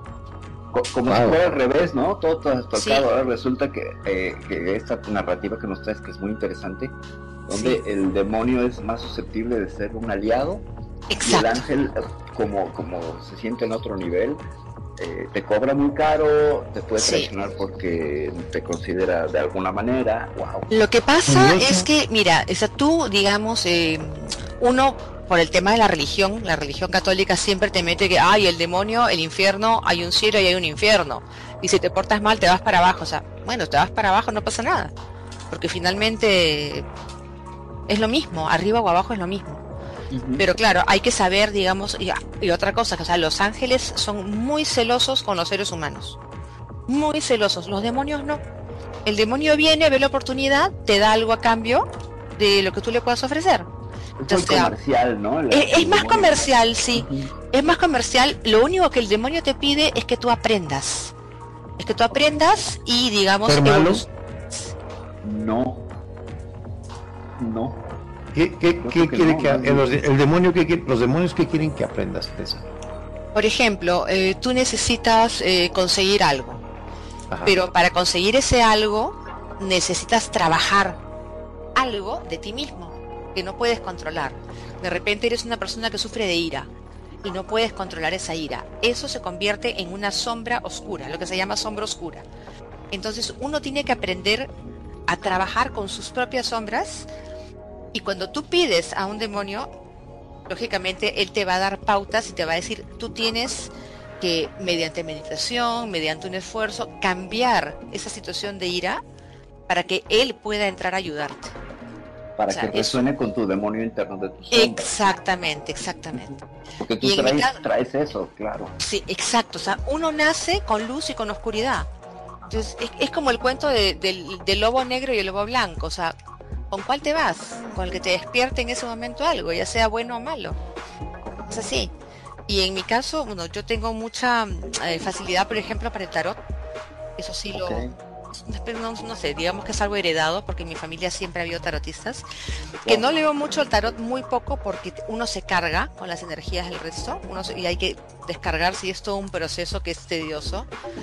Pero sí, o sea, yo estoy familiarizada con esos temas y la verdad, eh, si bien hay que tener cuidado de a quién se, a quién se convoca, ¿no? Hay, hay que hacerlo incluso eh, utilizando eh, unos rituales especiales que, por ejemplo, no tienen nada que ver con la famosa Ouija que mucha gente utiliza. la Ouija es lo peor que se puede usar porque es un portal. Es un portal lleno de, sigilos, ¿no? Sí, exactamente. sigilos y la gente totalmente. No, entiende. exactamente. Los sigilos. muy interesante, perdón que te interrumpa. Sí hay que tener cuidado con aquello que se boca Así es. en second también, ¿no? Entonces. Exactamente. Eh, Tiene el mismo efecto lo que haces, eh, perdón, lo que haces en Second Life que en arreglo. ¿Tiene el mismo efecto? ¿En, qué sentido, perdón? Vamos a decir que aquí. Eh, es que, por ejemplo, los ritos, de los vampiros, los ritos que hacen cierta gente. Una vez me tocó un. Ah, donde fuimos, este perfil. ¿Te acuerdas de Telema? Sí, claro. Bueno, claro. O sea, el tema de los vampiros, o los vampiros no existen. O sea, existen los vampiros emocionales. Eh, es gente, es gente energéticos, es gente que te puede descargar eh, robándote emociones y, cosas, ¿no? Pero o sea, el vampiro como tal que chupa la sangre es de Bram Stoker y simplemente es una película. O sea, la gente mm, que no sabe o no se mete un poquito en el tema se queda con esa idea, pero el vampiro solamente es energético. Y que puede ser cualquiera. Puede, ser, cualquiera. una persona con la que con la que empiezas a platicar, llegas tú bien y te vas mal. Sí. Es que sí, porque finalmente eh, detrás del avatar hay un ser humano y el ser humano está interactuando y ahora, bueno, desde que hay voice en Second Life, es mucho más fácil, digamos, acercarse a la gente de manera más real, porque estás, creando un vínculo verdadero. No es simplemente el muñequito que entra, te escribe y se despide chau, no. O sea, es un vínculo real y la energía de la persona que está detrás del avatar, esa energía cruza fronteras, cruza barreras, cruza charcos, cruza océanos. Esa energía. Entonces, energía cuántica, ¿no? Entre las exactamente, exactamente. Siempre Entonces, sí, sí influye, sí influye, en verdad sí influye. Sí, sí, sí, Esto es un canal, esto es un canal. Sí, así es, así es. Perdón. luminoso. Dime, Hablando de canal, justamente, para no irnos tantos del tema, eh, me quedé justamente con la cuestión del demonio, el famoso diablo, que todos le tenemos tanto miedo y que mm, por lo general cuando se habla, ay, yo vi un ser con cuernos que no era mi suegra ni era mi mujer y salió corriendo por pensando de que era este el famoso y tan temido diablo. Ahora la cuestión está en que eh, por lo general todos hablamos de que este ser se aparece para tratar de quitarte o de sacarte el alma, pero a lo largo de la historia y a medida de que vamos escuchando temas, eh, nos vamos enterando de que son la gente la que busca justamente al famoso diablo para pedirle cosas, para, eh, en el caso de los cantantes, sin ir más lejos, viste que siempre ha habido rumores de que muchos artistas o mucha gente de mucho dinero que han subido de forma tan misteriosa y así como subieron, quedaron en la nada, eh, han hecho pacto con el demonio. O sea que es la gente la que lo busca el demonio, no que el demonio busca a la gente. ¿Puede ser que pase por ese lado también? Bueno, en realidad el demonio, como, tal, eh, como te digo, o sea, son, son cuestiones de la iglesia. La iglesia es quien nos lo ha pintado con cuernos y con cara de cabra y con pezuñas y terrorífico. Y no, no es así, o sea, es más, o sea, el que maneja el infierno es Lucifer y Lucifer era, era, el ángel más bello. ¿Y por qué lo mandaron para abajo? Porque se le enfrentó al de arriba. Entonces no gustó, no gustó. Entonces te vas para abajo y te encargas de toda la tropa ahí. Y claro, en esa tropa pues estaba un poco la escoria del universo, ¿no? Entonces había, había que poner a alguien que manejara todo eso.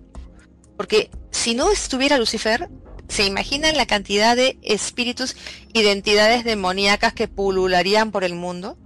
Correcto, que el otro no quiere hacerse cargo de trabajar, entonces eh, Lucifer hace su chamba, ¿no? Exacto. Además, convengamos, Dios y el diablo, todos somos Dios y el diablo. Así es. Ellos se sientan a tomarse una chela, ¿no? Una cerveza, una birra, y a reírse de lo que hacemos con la idea que tenemos de ellos. Lo que decías, eh, la, maldad, la maldad o la bondad es intrínseca en el ser humano. Así es. Lo tomas desde cómo lo quieres utilizar. Por eso hay frases como más sabe el diablo por, por viejo que por diablo. Por, viejo que por diablo, ¿no? Eh, o te ha ido de los mil demonios para hablar de algo que te ha ido muy mal. Claro. sin embargo, es una figura a quien históricamente le echamos la culpa de lo que, malo que nos pasa, ¿no? Cuando en las narrativas es la contraparte de un mundo dual en el que habitamos, donde hay luz y oscuridad, y no pueden diluirse. Son necesarias una para la otra. Así es. No puede triunfar el día porque nos volveríamos locos, necesitamos la noche. No puede triunfar la noche porque requeriríamos la energía del sol. Entonces, son indivisibles el problema es cuando los dividimos y los queremos eh, colocar como en un equipo y decir, ah, somos más claro. ya para cerrar, tú para ser una persona buena, en, la idea eh, judeo-cristiana, para huir de la maldad, tienes que traer la maldad aquí en el hombro porque necesitas el referente de lo que es malo para no hacerlo todo el tiempo. Exactamente esta figura, y todos la, ubicarán, donde están el demonio y el, y el ángel hablándote en los hombros, es justamente esto, que tanto haces caso a un lado o al otro, y cómo gobiernas tu vida. Y la figura es bellísima porque está en equilibrio. Tessa, perdón, No, es que finalmente eres tú quien decide a quién haces caso. Bueno, ¿sabes lo que pasa? Si te das cuenta, ninguno puede obligarte a, tomar una decisión. O sea, uno te dice, ven conmigo, el otro, no, ven conmigo. No, pero ven conmigo, que yo soy el bien. No, pero ven conmigo, que te voy a dar tal cosa. Y te tienen tratando de convencerte porque no te pueden obligar.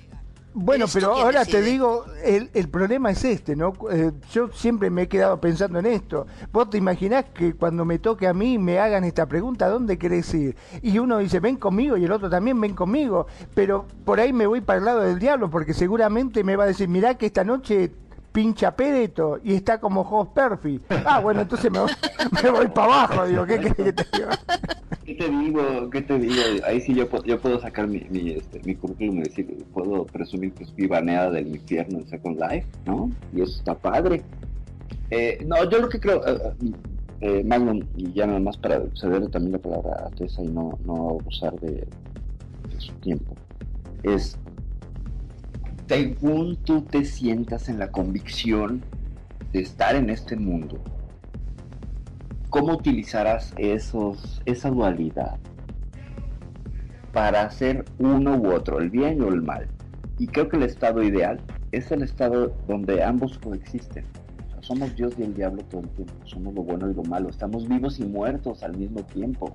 Es que tienen que coexistir, porque sin, sin, oscuridad no hay luz, y viceversa. Es como la vida y la muerte, es como la vida y la muerte para que, para que haya muerte tiene que haber vida primero. Y para que haya un renacer tienes que morirte. Es, así. Somos el producto de la muerte de estrellas, por ejemplo. Claro. estamos aquí porque unas estrellas se murieron. Y entonces todo lo que late en nuestros corazones, el hierro que late en nuestros corazones, es polvo de una estrella muerta. Así es. Polvo de estrellas. Buen término. Polvo de estrellas. Le damos la bienvenida a mi bro Charlie. Bienvenido. Bienvenido, Charlie.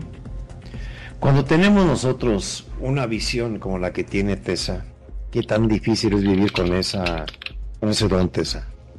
Em, bueno, como les dije, en un principio es muy difícil, pero después se convierte en parte de uno.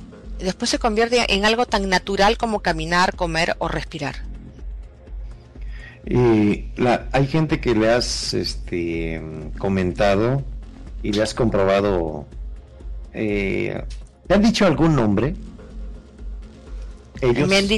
Eh, ¿a, quién te refieres con, ellos? Ah, las entidades. Ah. ¿Te han dicho algún nombre alguna vez?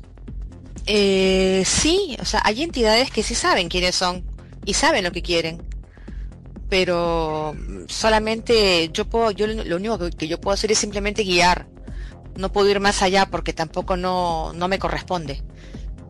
O sea, yo llego hasta un punto y de aquí para adelante eh, sigues tú solito. Es lo único que hay.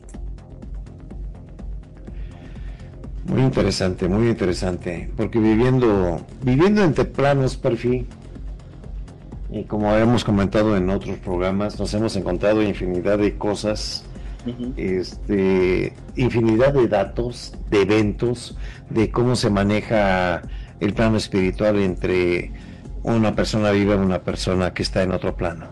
¿sí? Eh, algunas personas desarrollan habilidades por estar en comunicación con ese plano, otras personas se aterran, otras personas no quieren saber nada del asunto. Aquí afortunadamente tenemos un testimonio muy bonito de Tessa que nos dice que ayuda a las personas a que lleguen a la luz, ¿verdad? Que son, me imagino que es ser maravilloso, ¿sí? Y ha sido tema de muchas películas de Hollywood, ¿verdad? El túnel de la luz el cordón de plata que nos une así es, así en medio del ombligo el cuerpo de, al cuerpo espiritual al cuerpo físico que cuando pasamos al otro plano ese hilo de plata se rompe y es donde muchos testimonios de personas que han estado muertos clínicamente se ven flotando arriba de su cuerpo y donde sienten un estado de paz inmenso que no quieren regresar. Pero hay personas este, que han regresado y al momento de regresar tienen los traumas que físicamente los tienen en ese estado, muchos cuando están muriendo, muchos cuando tienen accidentes, muchos cuando tienen algún evento catastrófico que los lleva a un estado ya casi de muerte, o han estado clínicamente muertos. ¿Te acuerdas de Raymond Modi? Lo que comentamos en otro libro, ¿te acuerdas, Perfil? Sí, cómo no. ¿Eh? Son eventos que marcan la vida de las personas que ya tuvieron una experiencia cercana a la muerte, así se llama, creo que el libro. Sí, y, empiezas a desarrollar ciertos poderes psíquicos, ciertos poderes este, espirituales, ves cosas que no, que no son de este mundo, mas sin embargo ya no te asustan porque tú ya probaste que hay del otro lado. Sí, y siempre esperamos como todo mundo este ver a las personas, nuestros familiares, ver a nuestras, personas queridas y yo pienso que más que nada es un acto de fe que todos tenemos si creemos en una religión. Para eso sirven las religiones, para tener fe que hay siempre una vida en el más allá. Adelante, Tessa. Mira, sí, lo que tú dices es completamente cierto. Eh, normalmente cuando una persona eh, pasa por este trance de una muerte clínica de segundos o de minutos y regresa, desarrolla cierta sensibilidad. Y también es cierto que cuando, digamos, nadie se muere solo. Cuando tú estás ya por irte, tus familiares van y te recogen. Y eso yo lo he visto. Tengo la suerte de poder, de poder haber, visto, eh, digamos, cuando mi papá murió, lo vi. Y es más, eh, él me decía, él se asustaba porque la persona que está por morir eh, no reconoce a sus seres queridos cuando llegan. Y él me decía, porque hay dos mujeres paradas en la puerta, y eran su madre y su hermana que se habían muerto antes que él. Y yo le decía, tranquilo, es tu familia, han venido por ti. Y sí, o sea, yo tuve, eh, para mí eso fue un evento bastante emotivo, súper lindo, porque lo había escuchado, me lo habían contado, pero no lo había vivido. Y vivirlo así, tan de primera mano, o sea, yo ya me quedo con esa, esa tranquilidad y ese amor de que cuando me toque a mí, alguien de mi familia va a venir a buscarme. Entonces, digamos, ya el miedo natural del ser humano a la muerte se acaba. Y lo ves como una forma de evolución. Eh, sí. Entonces vives en paz, vives en paz porque sabes que en algún momento te vas a ir y que no te vas a ir solo.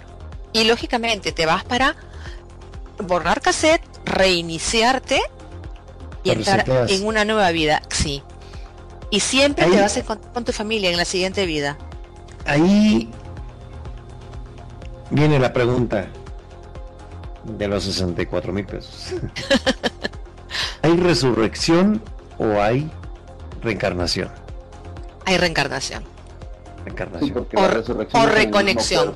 Sí, o, reconexión, ¿no? Como me gusta a mí llamar la reconexión, porque te reconectas en una siguiente vida. Sigue siendo tú, solo que no te acuerdas.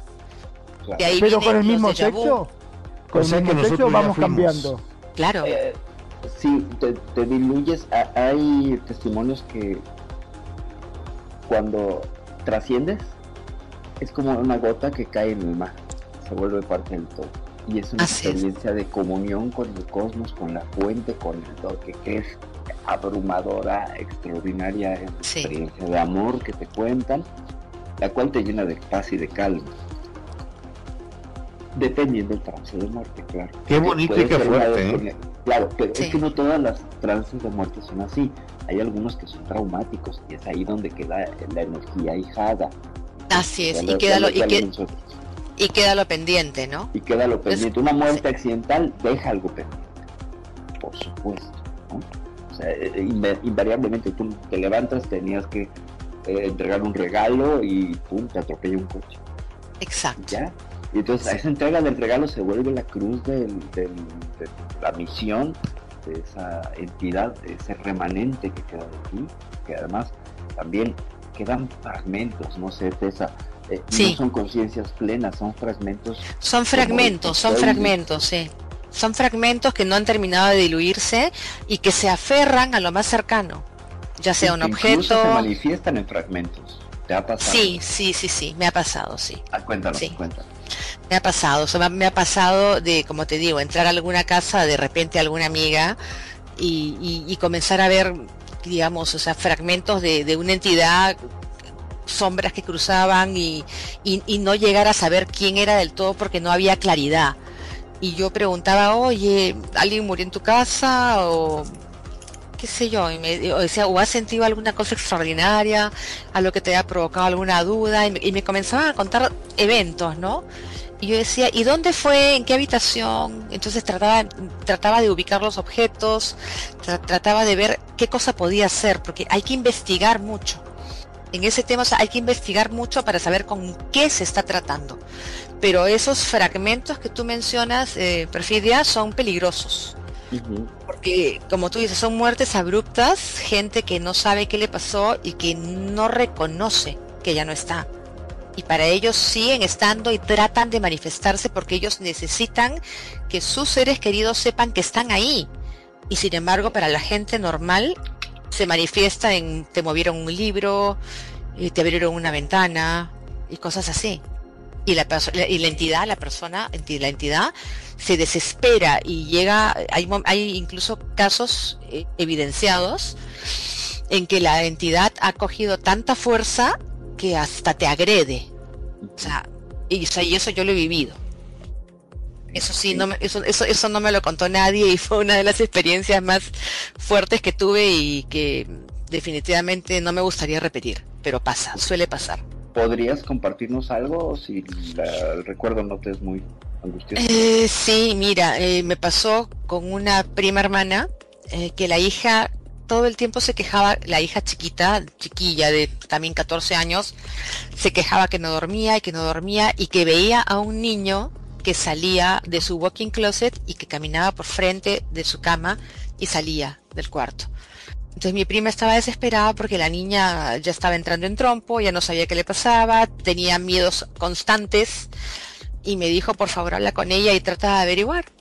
Entonces voy a la casa y sentía la casa pesada, sentía que habían, habían muchas entidades en esa casa. Una casa muy moderna, muy bonita, porque aquí no hablamos de ni de casas viejas ni de casas embrujadas, ¿no? Una casa moderna, bonita, con muebles preciosos, decorada tipo feng shui, maravillosa la casa, súper moderna. Y tenía eh, unas, eh, unos peldaños de escalera, eh, digamos, con hueco, o sea, abiertos. Eran peldaños uno encima de otro, pero tú podías mirar a través de los peldaños.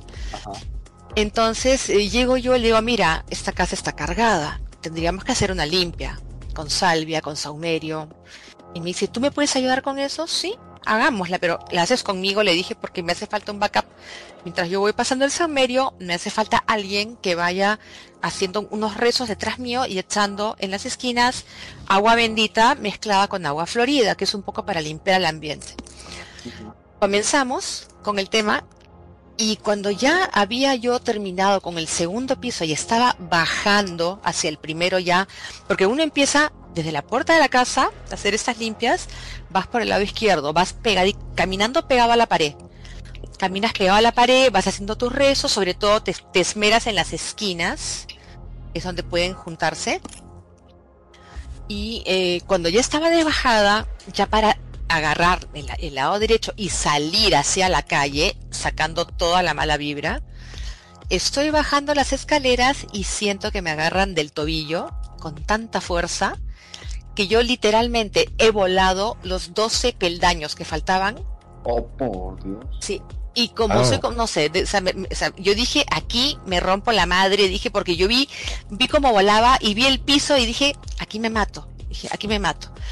De milagro he caído parada, como los gatos, he caído parada y me he volteado hacia mi prima y su hija, la chiquita, me dijo, tía, ¿escuchaste? Y yo la miré y le dije, Almudena, ¿tú qué escuchaste? Porque yo no le quería decir lo que había escuchado yo en ese instante. Y me dijo, como un zumbido. Yo la miré y le dije, ¿como de abejas? Y me dijo, sí, tía. Bueno, esas son las entidades. Como yo no las puedo escuchar, sino yo las puedo solamente ver. Cuando a mí me hablan o se, dirigen a mí en, mala forma, yo las percibo como un zumbido de avispas, de abeja, como un enjambre de algo que te quiere rodear. Y le dije a mi prima, mira, esta es la primera limpia de tres que vamos a hacer. Y nos costó, nos costó mucho porque después, averiguando la historia de la casa, resulta eh, que yo cuando entraba al cuarto de la niña, ella me decía, tía, eh, en el walking closet, y yo decía, no, Almudena, no es ahí. Y yo me iba hacia el otro, hacia el otro lado del, de la habitación, hacia una esquina. Y mi prima me decía, ¿por qué te vas a esa esquina? Y yo decía, es que hay algo que me está atrayendo a esta esquina. Y no sé por qué le digo, ¿qué tienes en el tercer piso? Me dice, la habitación de servicio. ¿Podemos subir? Y me dijo, sí. Subimos y yo sentí una presencia muy fuerte ahí, no mala, pero sí una, presencia que sufría mucho. Y después averiguando la historia de la casa, resulta que hacía muchos años esa casa eh, había pertenecido a una señora cuyo hijo, de unos 10 años, se había enfermado de cáncer. Y al niño lo tenían en esa habitación. Y lo tenían todo el tiempo solo, no sé por qué, por qué motivo. Y el niño murió en esa habitación. Ese era el niño que se le manifestaba a la hija de mi prima. Entonces hubo que hacer, digamos, unos rezos, una limpia, unas ofrendas para que ese niñito descanse. Entonces dejó de molestar a la niña, dejó de aparecérsele, pero ese sufrimiento que esta entidad ya desaparecida tenía, generaba que salieran los parásitos que se alimentan de ese dolor, que eran entidades más oscuras y que fueron las que en su momento, cuando vieron que yo entraba con fuerza a hacer esta limpia, me quisieron sacar. Y, dijeron, bueno, a la mejor forma, al suelo. Claro, Pero no, claro. O sea, sí, es así. Y, casos como ese he tenido varios. Por eso es que ya no hago limpias, porque a mí sí me atacan. Claro. a mí sí me atacan. Eso, exactamente. Qué lo del niño, porque quiero traer un, poco un trend que no sé, pues para todos que siguen canales paranormales y de misterio, bla, bla, bla está la creencia muy difundida ahora de que no existen entidades de niños, que son demonios o entidades impostoras. Tessa, ¿podrías aclarar este punto? Yo sé eh, justo, mira, justo eso me lo preguntaron esta mañana cuando comenté que venía aquí al, programa. Eh, hay la posibilidad, sí, sí hay entidades de niños sí hay entidades de niños, pero cuando tú ves a una entidad y la percibes como demasiado fuerte o demasiado oscura o maléfica, sí se presentan con cara de niños. Claro. sí se presentan un remanente también. También, sí. Eh, creo que es una idea romantizada. Es que los niños son puros y todo. Está no, padre. No, no, son seres humanos.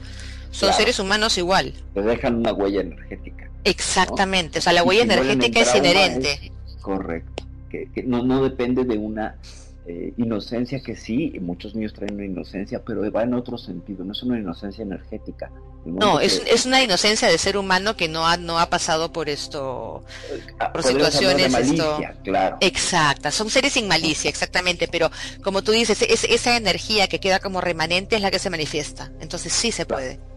Nos comentan en, en, Facebook, y quiero pasarlo antes de que me vaya porque estamos avanzando. Al respecto de la reencarnación, me preguntan que si se va reencarnando hasta que trasciendes. Eh, la reencarnación o la reconexión es infinita. Mucha gente tiene la teoría de que son solamente 13 vidas y que incluso sacando tu, el número que corresponde a tu nombre puedes saber cuántas vidas te quedan, pero no es así, o sea, uno, uno reencarna infinidad de veces. O sea, una vez que tú sales de este plano como ser humano, empiezas a reencarnar en diferentes animales hasta que se terminan y nuevamente pasas por todo un proceso como que dice de purificación y reencarnas de nuevo, porque hace falta todo ese proceso para que tu memoria se borre por completo y tú entres a una siguiente vida sin conocimiento de nada del anterior.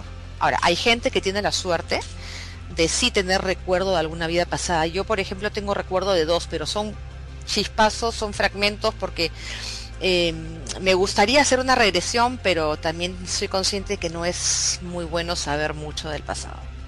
Claro, porque además en tu caso abriría otras cosas, ¿no? Exactamente, o sea, abres otras puertas y porque además se supone que cuando tú trasciendes a una siguiente vida, entras en blanco, ¿por qué? Porque tú no puedes cargar nada pasado que interfiera con lo que está escrito para ti en la siguiente.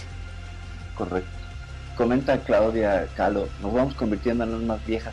Y sí, y te comparto, y les comparto desde lo que sería la visión del budismo y del hinduismo, 108 eh, veces sí. empiezas siendo mineral. O sea, vas haciendo desde la partícula más ínfima y vas evolucionando 108 veces. Luego vegetal. Luego animal, 108 veces humano.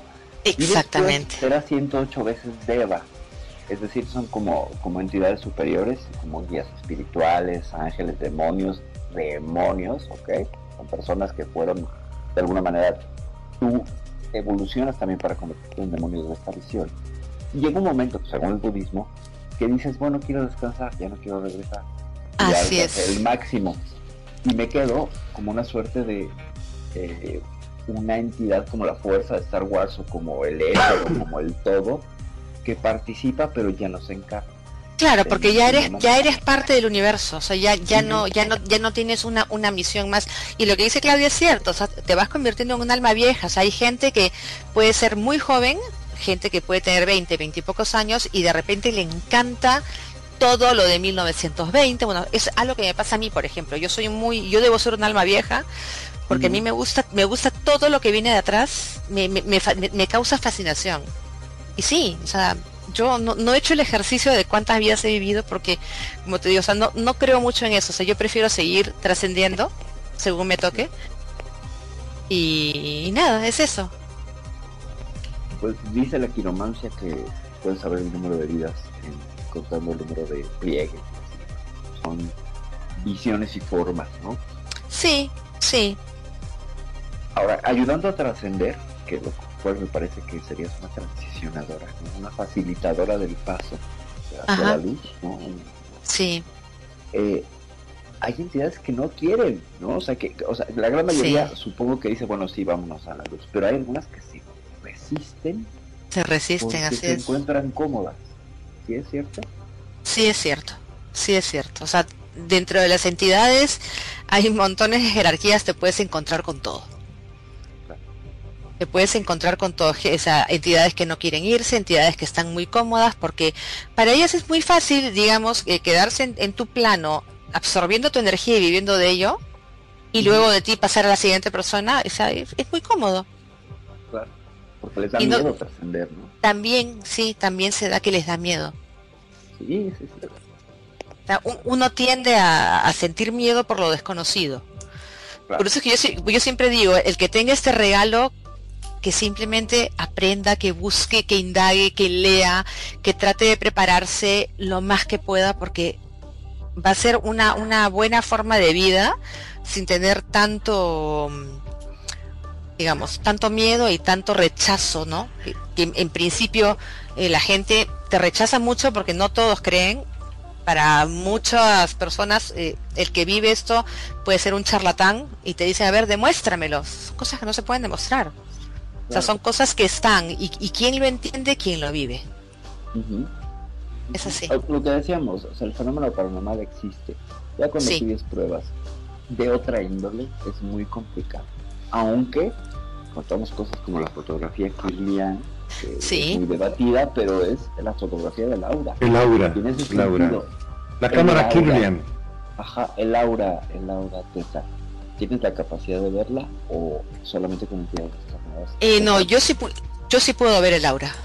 Ok, entonces esto también es aplica a seres encarnados, ¿no? O sea, ves hacia los dos lados, hacia el mundo de la otra realidad y las manifestaciones energéticas de esto. Sí, porque incluso, incluso las entidades, eh, digamos, si bien las entidades, sobre todo las, eh, las que te succionan energía, son oscuras, siempre llevan un color. Y si tienes, digamos, y si tú has desarrollado a través de un guía espiritual o a través de, sobre todo básicamente es a, través de muchos ejercicios que hay que hacer eh, con meditación si logras verlo, puedes más o menos definir qué es lo que se te viene. es más que nada, más que nada eso, o sea, digamos, todo, si te das cuenta, todo eh, gira en torno a la protección. Si tú quieres saber de qué te defiendes, tienes que saber qué te ataca. Claro, claro. Sí, qué, escudo para qué arma, ¿no? Sí. Y luego hay armas que bueno, no estaban en el manual, ¿no? Que tienes que improvisar. Eh, lo que pasa es que, claro, cuando eh, eh, para poder contactar con tu guía espiritual, fuera de que tienes que tener una supersensibilidad, hay que trabajarlo. O sea, cualquiera, cualquiera, si quiere, haciendo ejercicios para ese tipo de cosas, puede trabajar su tercer ojo, puede trabajar su sensibilidad. O sea, es cuestión de que, digamos, tú decidas si quieres dejarlo pasar o si quieres eh, utilizarlo para poder enfrentar lo que se te viene y tener una mejor vida. Que yo decidí eso, ¿no? Yo, yo opté por lo segundo. O sea, eh, optaste por caminar el camino que te digo, sí. lo, sí, porque... de Exacto, lo que pasa es que o sea, es algo que digamos, o sea, yo soy consciente de que esto me ha tocado en esta vida, de repente en la siguiente no, no soy lo que hago ahorita, ni no soy lo que soy. Pero en esta me ha tocado eso. Entonces simplemente es asimilar lo que te toca, lo que te corresponde y hacer tu parte. Mira, justo que dijiste eso, ay, perdón. Eh, adelante, adelante. Bueno, eh, justamente eh, que estás mencionando que esto es lo que te tocó en esta vida. Yo quería preguntarte si en reencarnaciones uno puede llevar em, lo que estás viviendo ahora. Por ejemplo, vos tenés este don. A medida de que eh, vos te vas reencarnando, ¿puede ser que también lo sigas desarrollando o perfeccionando con el tiempo? Sí, Sí, lo que pasa es que tú no te enteras, tú no lo sabes. O sea, yo en mi caso, eh, digamos, sí tengo eh, presente que soy un poco medio, un poco bruja, un poco, no sé, sensible, porque yo sí tengo recuerdo de una vida pasada. O sea, tengo, como te digo, flashes, pero y en, y en esta vida pasada, que para mí fue en el medioevo, o sea, yo sí hacía lo mismo. O sea, era mujer y hacía lo mismo. Entonces, eh, no es, eh, eh, porque también es una creencia. Bueno, me muero y ya mañana reencarno en un bebé y no puedes pasar milenios del tiempo humano hasta que regreses. No, lo que, pasa es que el tiempo es distinto, el tiempo como lo concebimos en, el plano terrenal es subjetivo, o sea, es totalmente distinto. Lo que aquí puede ser un mes, en el otro plano son miles de años. ¿Entiendes? O sea, digamos, tú, eh, o sea, no hay un tiempo definido para, la, para, para esa transición que tienes que hacer. Ser cuántico. Sí, puede ser cuántico, exactamente. Pero siempre te... todo va a depender de lo que tú hayas desarrollado en esta vida, hasta dónde has llegado mientras más, digamos, perfecciones o más te intereses en lo que te tocó vivir y más lo desarrolles, es como que tienes un plus para la siguiente. O sea, a la siguiente vida estás entrando con un pie con ventaja. Aunque no lo sepas. Aunque no lo sepas. Pero durante la siguiente se empiezan a manifestar algunas cosas que tú dices, pero esto yo ya lo he vivido. obviamente lo has vivido, pero no lo recuerdas. Por eso es que sabes, claro, por eso es que tienes, o sea, en esa siguiente vida, tú sabes, sabes que eso, eso ya lo has hecho. Y para mucha gente es más fácil. Podemos ir definiendo entonces de que es muy importante desarrollar sí, el tercer completamente, totalmente. Eh, llamada la glándula pineal, los pineal, sí. El ojo de Horus. El ojo de Horus, así es. Y pero eh, te digo, eso, depende de cada persona, porque como tú entras a la siguiente vida en transición sin, sin recuerdos de la vida anterior, puede hacer que en la siguiente vida algo te distraiga del objetivo, que es seguir evolucionando en el mismo tema. ¿No, les ha pasado que van viajando y ven un lugar y dicen, yo ya estuve aquí? Porque ya estuviste. Es el déjà vu, exactamente, ya estuviste. Y justamente esa es una, esa es una de las cosas que te hace darte cuenta de que tú estás viniendo de una vida pasada, de que has tenido una vida pasada. es una de las cosas. En un, programa de canto de, de Got Talent, una niñita, unos 12 años, que dijo, yo quiero cantar, voy a agarrar este una canción de YouTube y la cantó para su familia, que la llevan al programa una niña que canta una canción tan difícil de ópera y los jueces eh, lo hizo con una perfección que oí el comentario de, de un juez al otro. Le dijo, esta es un alma vieja. Claro. Ahí te das cuenta. Sí. Ahí me llamó mucho la atención el comentario del juez al otro. Dije, ¿con qué ojos están viendo a la niña? Porque canta con una perfección como si ya lo hubiera cantado en otra Como si ya lo hubiese hecho. Así es. Todo el desarrollo del, canto era demasiado joven para tener ese nivel. Eh, sí, es, una perfección bárbara. Sí, hasta yo me quedé impresionado de cómo cantó. Sí, y este son eventos que uno eh, cuando va caminando en conocer gente, eh, vamos conociendo que hay otros mundos, que hay otros terrenos que muchos no queremos pisar por no estar seguros de las capacidades que tenemos. Pero una vez cuando rompes eh, el paradigma, esa barrera, esa barrera y te vuelves un alfa, como se hace, dicen en el argot, tú vas adelante y llevas atrás gente y vas descubriendo. Vas caminando, vas avanzando y te conviertes en todo un alfa. No te da miedo nada, porque adquieres una seguridad que ya tenías en otra vida. Así es eso, eso, me recuerda mucho a, una cosa que en algún momento, yo no sé por qué la dije, pero fue una cosa como que, que me salió del alma. Estaba conversando con alguien y de repente me cruzó por la mente una frase y la solté, porque yo soy así de soltar. Y yo dije, yo nací sur, pero me convertí en norte. Y, si, y si me pongo a analizarlo, sí, yo nací sin saber que tenía este don, este regalo. Y cuando lo aprendí a manejar, me convertí en norte y pude ayudar a mucha gente, incluso con el tema. O sea, o sea, pude convertirme yo en guía de mucha gente que estaba, había, estaba pasando lo mismo que yo había pasado y que a diferencia mía, que yo no había tenido la guía, ellas me tenían a mí. Entonces yo les podía explicar ciertas cosas y las podía ir guiando. Entonces yo nací sur y me convertí en norte. Inconscientemente hiciste yin yang. Inconscientemente hice yin yang, exactamente. Y ahí te vas dando cuenta, o sea, te vas dando cuenta. Y, y el tema de la reencarnación es súper lindo y es súper extenso.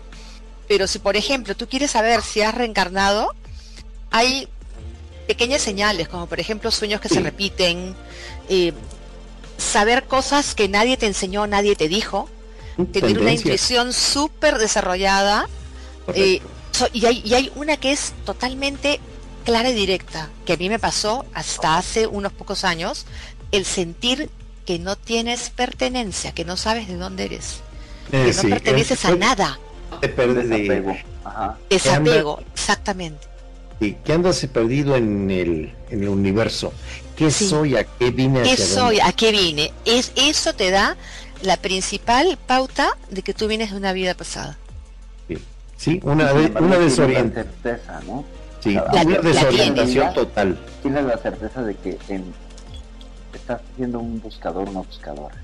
Sí, Sí. ahí donde entra, entra la famosa frase de la voz interior. Sí. Pero es cierto lo que dice Perfidio, o sea, en- o sea, digamos, cada persona tiene un clan, eh, digamos, eh, energéticamente hablando, que son tus Ujú. ancestros, tus antepasados, y dentro de ese clan está la oveja negra, ¿no? Que es el que paga todos los pecados de ese clan, generación tras generación, tercera, vida tercera, tras vida. cuarta generación la pagan. Y, exactamente. Y está el buscador. O sea, en mi caso yo descubrí que yo soy la buscadora de mi clan. Ah, Son, son, son temas súper interesantes, pero claro, Así, tienen que gustarte y buscar, entrar, me, me da la idea de cuando hablamos así, de las vidas pasadas, de que pudiste haber sido algo, del término de los archivos acásicos. Lo he hecho, allá, eh, eh, sí. Yo lo hice. Yo lo hice con una, una, una persona que lo practicaba. eh, quise averiguar. Lo hice y fue totalmente sorprendente. Sí. O sea, si alguien tiene la oportunidad de hacer- un archivo akáshico, hágalo. Es una sabiduría divina que Sí. todos tenemos, que está ahí, que nada más hay que estirar la mano y tomarla. Pero con cierta preparación, eh, son peligrosas las regresiones. Muchas son para curar, otras son para abrirte a algún portal que no debes. Debe de ser muy, Sí, muy meticuloso quien te lleve a una regresión. Los psiquiatras lo practican a cierto nivel, pero no a nivel espiritual. ¿Sí? A nivel medicinal tienen hasta cierto punto donde curarte, donde se hizo bola la madeja de estambre que estabas tejiendo en tu vida. sí. Te llevan Hay- ese Hay, punto. momen- hay momentos en Sí. que no, uno no debe regresar. No debe regresar. No es conveniente regresar porque hay cosas que no te, va, a- no te van a gustar, que no las vas a saber asimilar ni las vas a saber manejar. Sí, ahí entra el libre albedrío de la gente Sí. de qué hacer y qué no hacer. Así Tú, es, nadie va a saber qué es lo mejor para ti más que tú mismo. así es.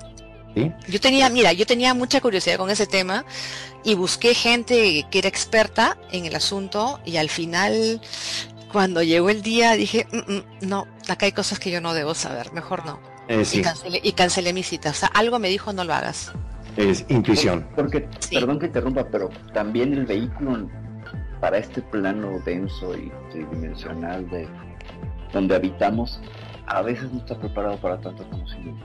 Sí, es, es Es verdad. demasiada la información y, y solo se te da una parte porque no podrías manejar todo. O sea, no podríamos ser completamente brujos, chamanes, eh, mediums.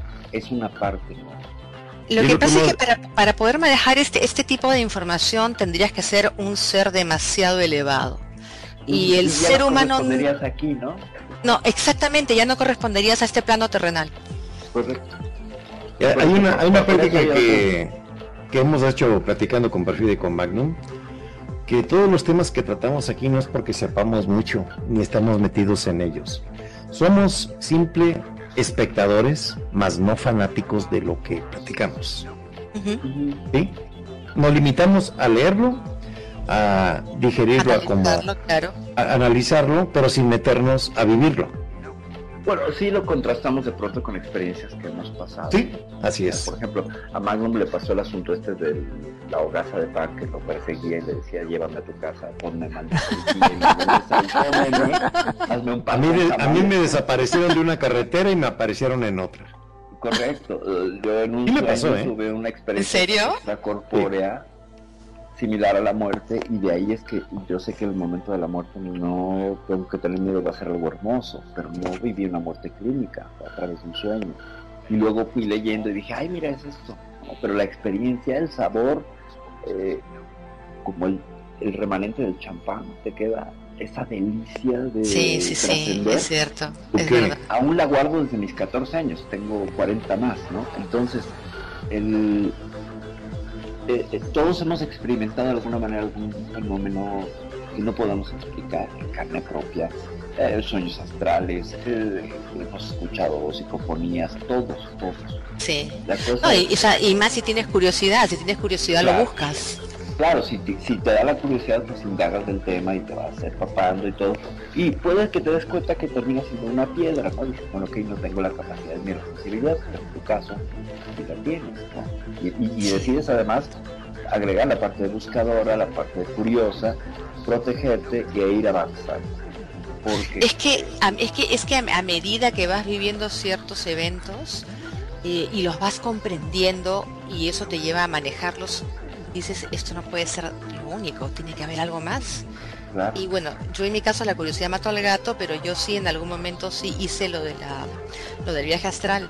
Y es, no lo recomiendo si es que no están bien guiados porque yo sí cometí una imprudencia la chica y me mandé y lo hice y me costó regresar, pero todo lo que dice Preto del cordón de plata y demás es totalmente cierto.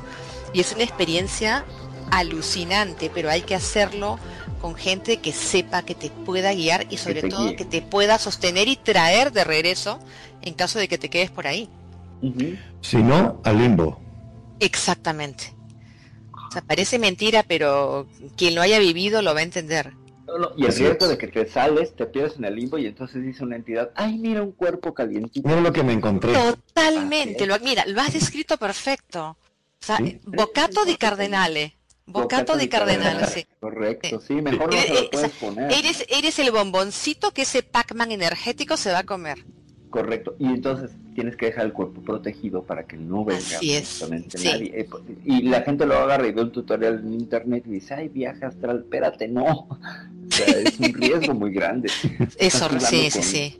Y requieres a alguien junto, ¿no? O sea, por ejemplo, con el tema de la respiración holotrópica, que son temas que a mí sí me interesan eh, en el cual logras un estado alterado de conciencia simplemente respirando, con la respiración acelerada, y llegas a ver lo mismo que experiencias con ayahuasca, peyote, etcétera. De manera más natural no puede haber. ¿No somos de la mamá Sabina también? Con el psilocibin, por supuesto, pero estamos hablando de que más natural que respirar no puede haber. Así es. Además, capacidades enteogénicas. Bueno. El soplo de vida. Bueno amigos, hemos abusado del tiempo aquí de nuestra amiga. Magnum se quiere No, al contrario, yo, encantadísima. No, no, no te dejamos, no te vamos a dejar ir, Preto, no, hasta la y media no te rajás de acá, te tenemos secuestrado. Es terrible, Preto, donde, donde ve un huequito, dice, ahora vengo, voy al baño, y se fue a la miércoles y se dio que no apareció más. Quiere, hacerse un viaje astral, no lo dejemos, todavía tenemos cinco No es viaje astral. Es terrible. Hablando, hablando, perdón, ¿no? Pero una de las cosas que me ha quedado ahí dando vuelta, es de curioso nada más, es justamente cuando estabas hablando de las reencarnaciones. Em, uno siempre se, se reencarna con el mismo sexo o es que ahora sos hombre, mañana sos mujer? No, puede ser hombre. era bailarina. No, yo te digo, o sea, en una, en una, en, la primera que yo me acuerdo, eh, bueno, que como les digo, no me acuerdo completamente, pero sí tengo cosas súper marcadas que sí recuerdo. O sea, yo he sido hombre en Egipto y he sido el guardián de una mujer importante. Y la segunda, en la segunda me he visto como una bruja medieval en un cementerio recolectando ortigas de noche. Y a mí el tema, el tema de, digamos, eh, tipo, tipo eh, hacer pociones, pócimas y cosas, o sea, a mí se me da muy bien. No me pregunten de dónde porque no lo sé. O sea, me imagino que es un remanente de esa vida pasada, ¿no? O sea, que te haces unos test bárbaro. Oh, terrible. A mí, a mí que me encanta el té, sí, imagínate. Imagínate para la mixología y el preparar unos drinks, unos cócteles. O sea, yo no, de verdad. O sea, yo te, yo te puedo hacer pociones para cualquier cosa, pócimas para lo que sea. Impresionante. Y con respecto a los amigos, Perdón, ¿no? Y con respecto a los amigos, a la familia, cuando vos te reencarnas, esas personas que conocemos a diario o que forman parte de nuestra vida, ¿en otras reencarnaciones siguen siendo? Amigos no, familia sí, pero la familia toma diferentes posiciones. O sea, el que fue tu padre puede ser tu hijo o tu ¿Y el que era tu esposa? Tu madre.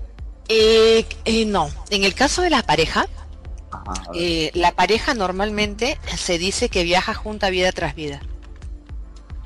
Cuando tú encuentras a tu persona ideal en esta vida es porque ya lo, lo fue en la vida pasada. O sea, hay personas que están ligadas para siempre. Ya sea porque tienen una relación eterna, maravillosa, o porque tienen una relación tormentosa de idas y vueltas, idas y vueltas, pero eso que dices, no puedo despegarme de esta persona aunque sé que me hace daño, porque es tu camino, es tu destino, o sea, ya lo has tenido. Ya lo has tenido, sí. Exactamente, o sea, también se da, sí, también se da. O sea que estamos destinados a tropezar muchísimas veces con la misma piedra. Sí. Probablemente sí.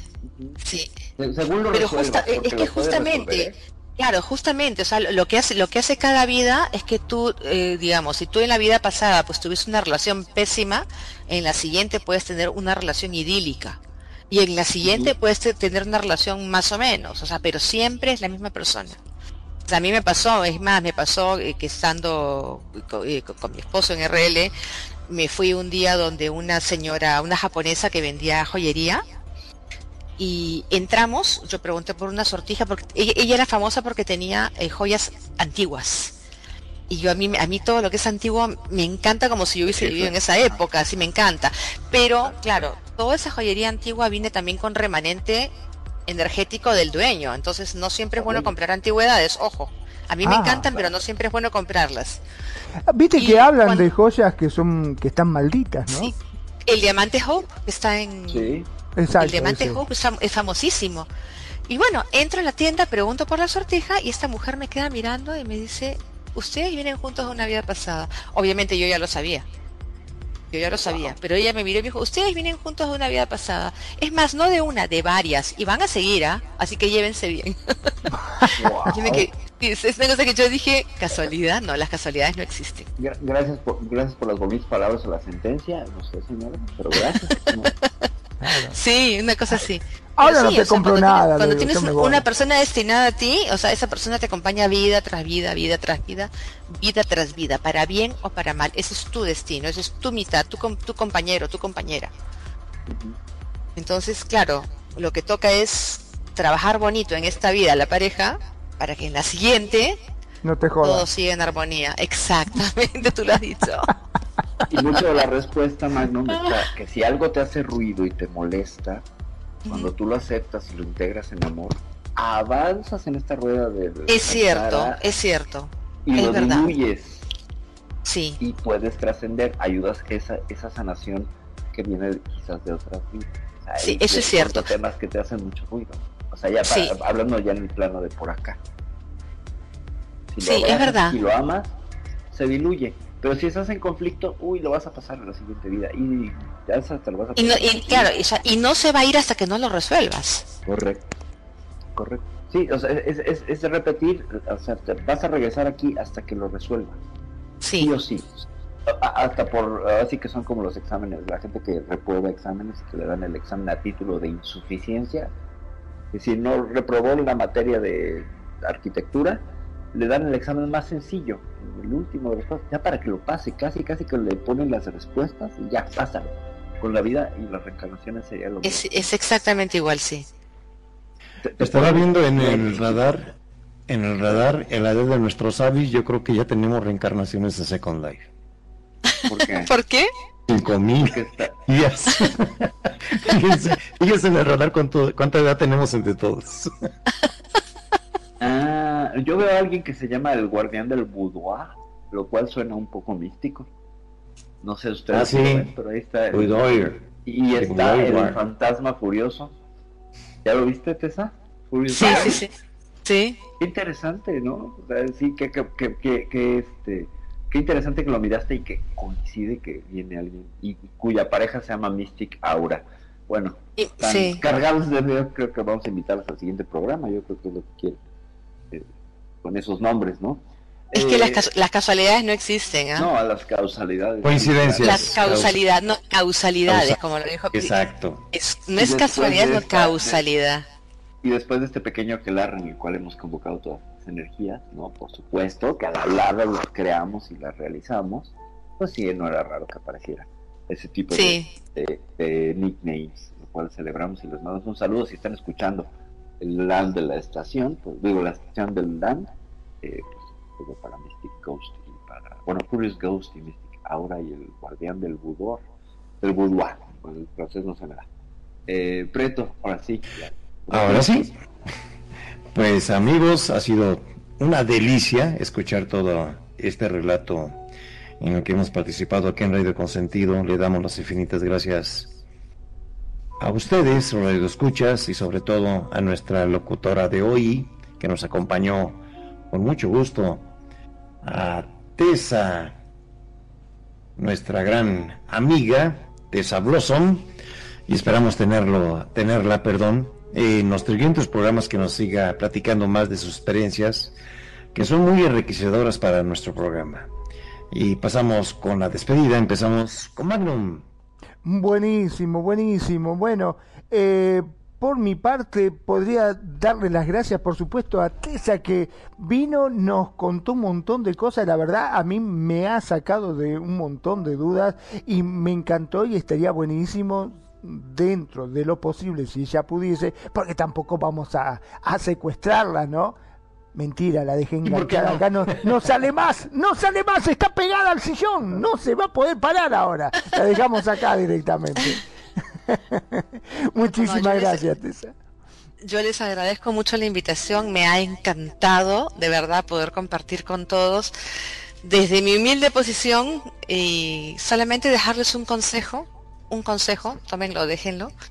Si alguien descubre que tiene un regalo, trabájenlo porque la vida va a ser más bonita, va a ser más fácil y sobre todo va a ser más satisfactoria, plena y la siguiente vida va a ser más suave. Wow, Abra o sea, abracen su destino, es la mejor forma de vivir. Gracias por la invitación chicos y yo de verdad encantadísima cuando quieran, cuando quieran en serio, ustedes solamente griten y aquí estoy. Gracias Tessa. Perfil. Pues agradecer la presencia de Teresa y, y, sus experiencias, su sabiduría y todo lo que nos ha venido a compartir. Ha sido de verdad, de verdad muy enriquecedor. Yo te quiero agradecer el tiempo, el tiempo es vida y que nos compartieras este pedacito de tu vida. Ha sido, ha sido, ha sido genial, maravilloso, interesantísimo, eh, ilustrador, aperturador, etcétera. Gracias, de verdad, de verdad, gracias. Y pues nada, soy pues, Vela, gracias también, Magnum, gracias, eh, Preto, gracias, Marlit, gracias eh, a todos que están aquí, ahorita lo leo, gracias a Oli que se anda por aquí todavía, sí, gracias Oli, gracias Clau Calo, gracias Pro, Charlie, gracias a todos por estar por acá. Vela, bueno, Presidia Rose ya caí en la trampa, les dejo con Pretoriano. Amigos, es así como damos el cierre de nuestro programa de cada semana aquí en Radio Consentido en Cuscus 55. Infinitas gracias de nuevo a Tessa. Eh, muchas gracias por su asistencia, Charlie, Marlit, cariño. Clau, nuestra amiga Clau, que ya estuvo aquí en Radio Consentido y podremos escucharla de nuevo en estos días. Oli, muchas gracias, Oli, por habernos visitado. Y como siempre, muchas gracias a mis grandes amigos, compañeros que hacen posible este programa. Magnum y Perfi. Que tengan muy buena noche, su amigo Pretoriano Chrome. Le da las buenas noches y nos vemos en Cuscus, número 56. Buenas noches.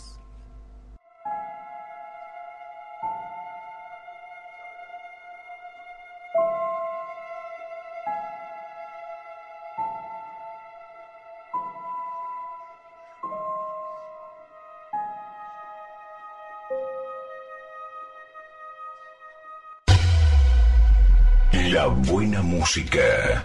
Solo la puedes escuchar por aquí. Radio Consentido, consintiendo tus oídos. Tu mejor opción en radio por Second Life.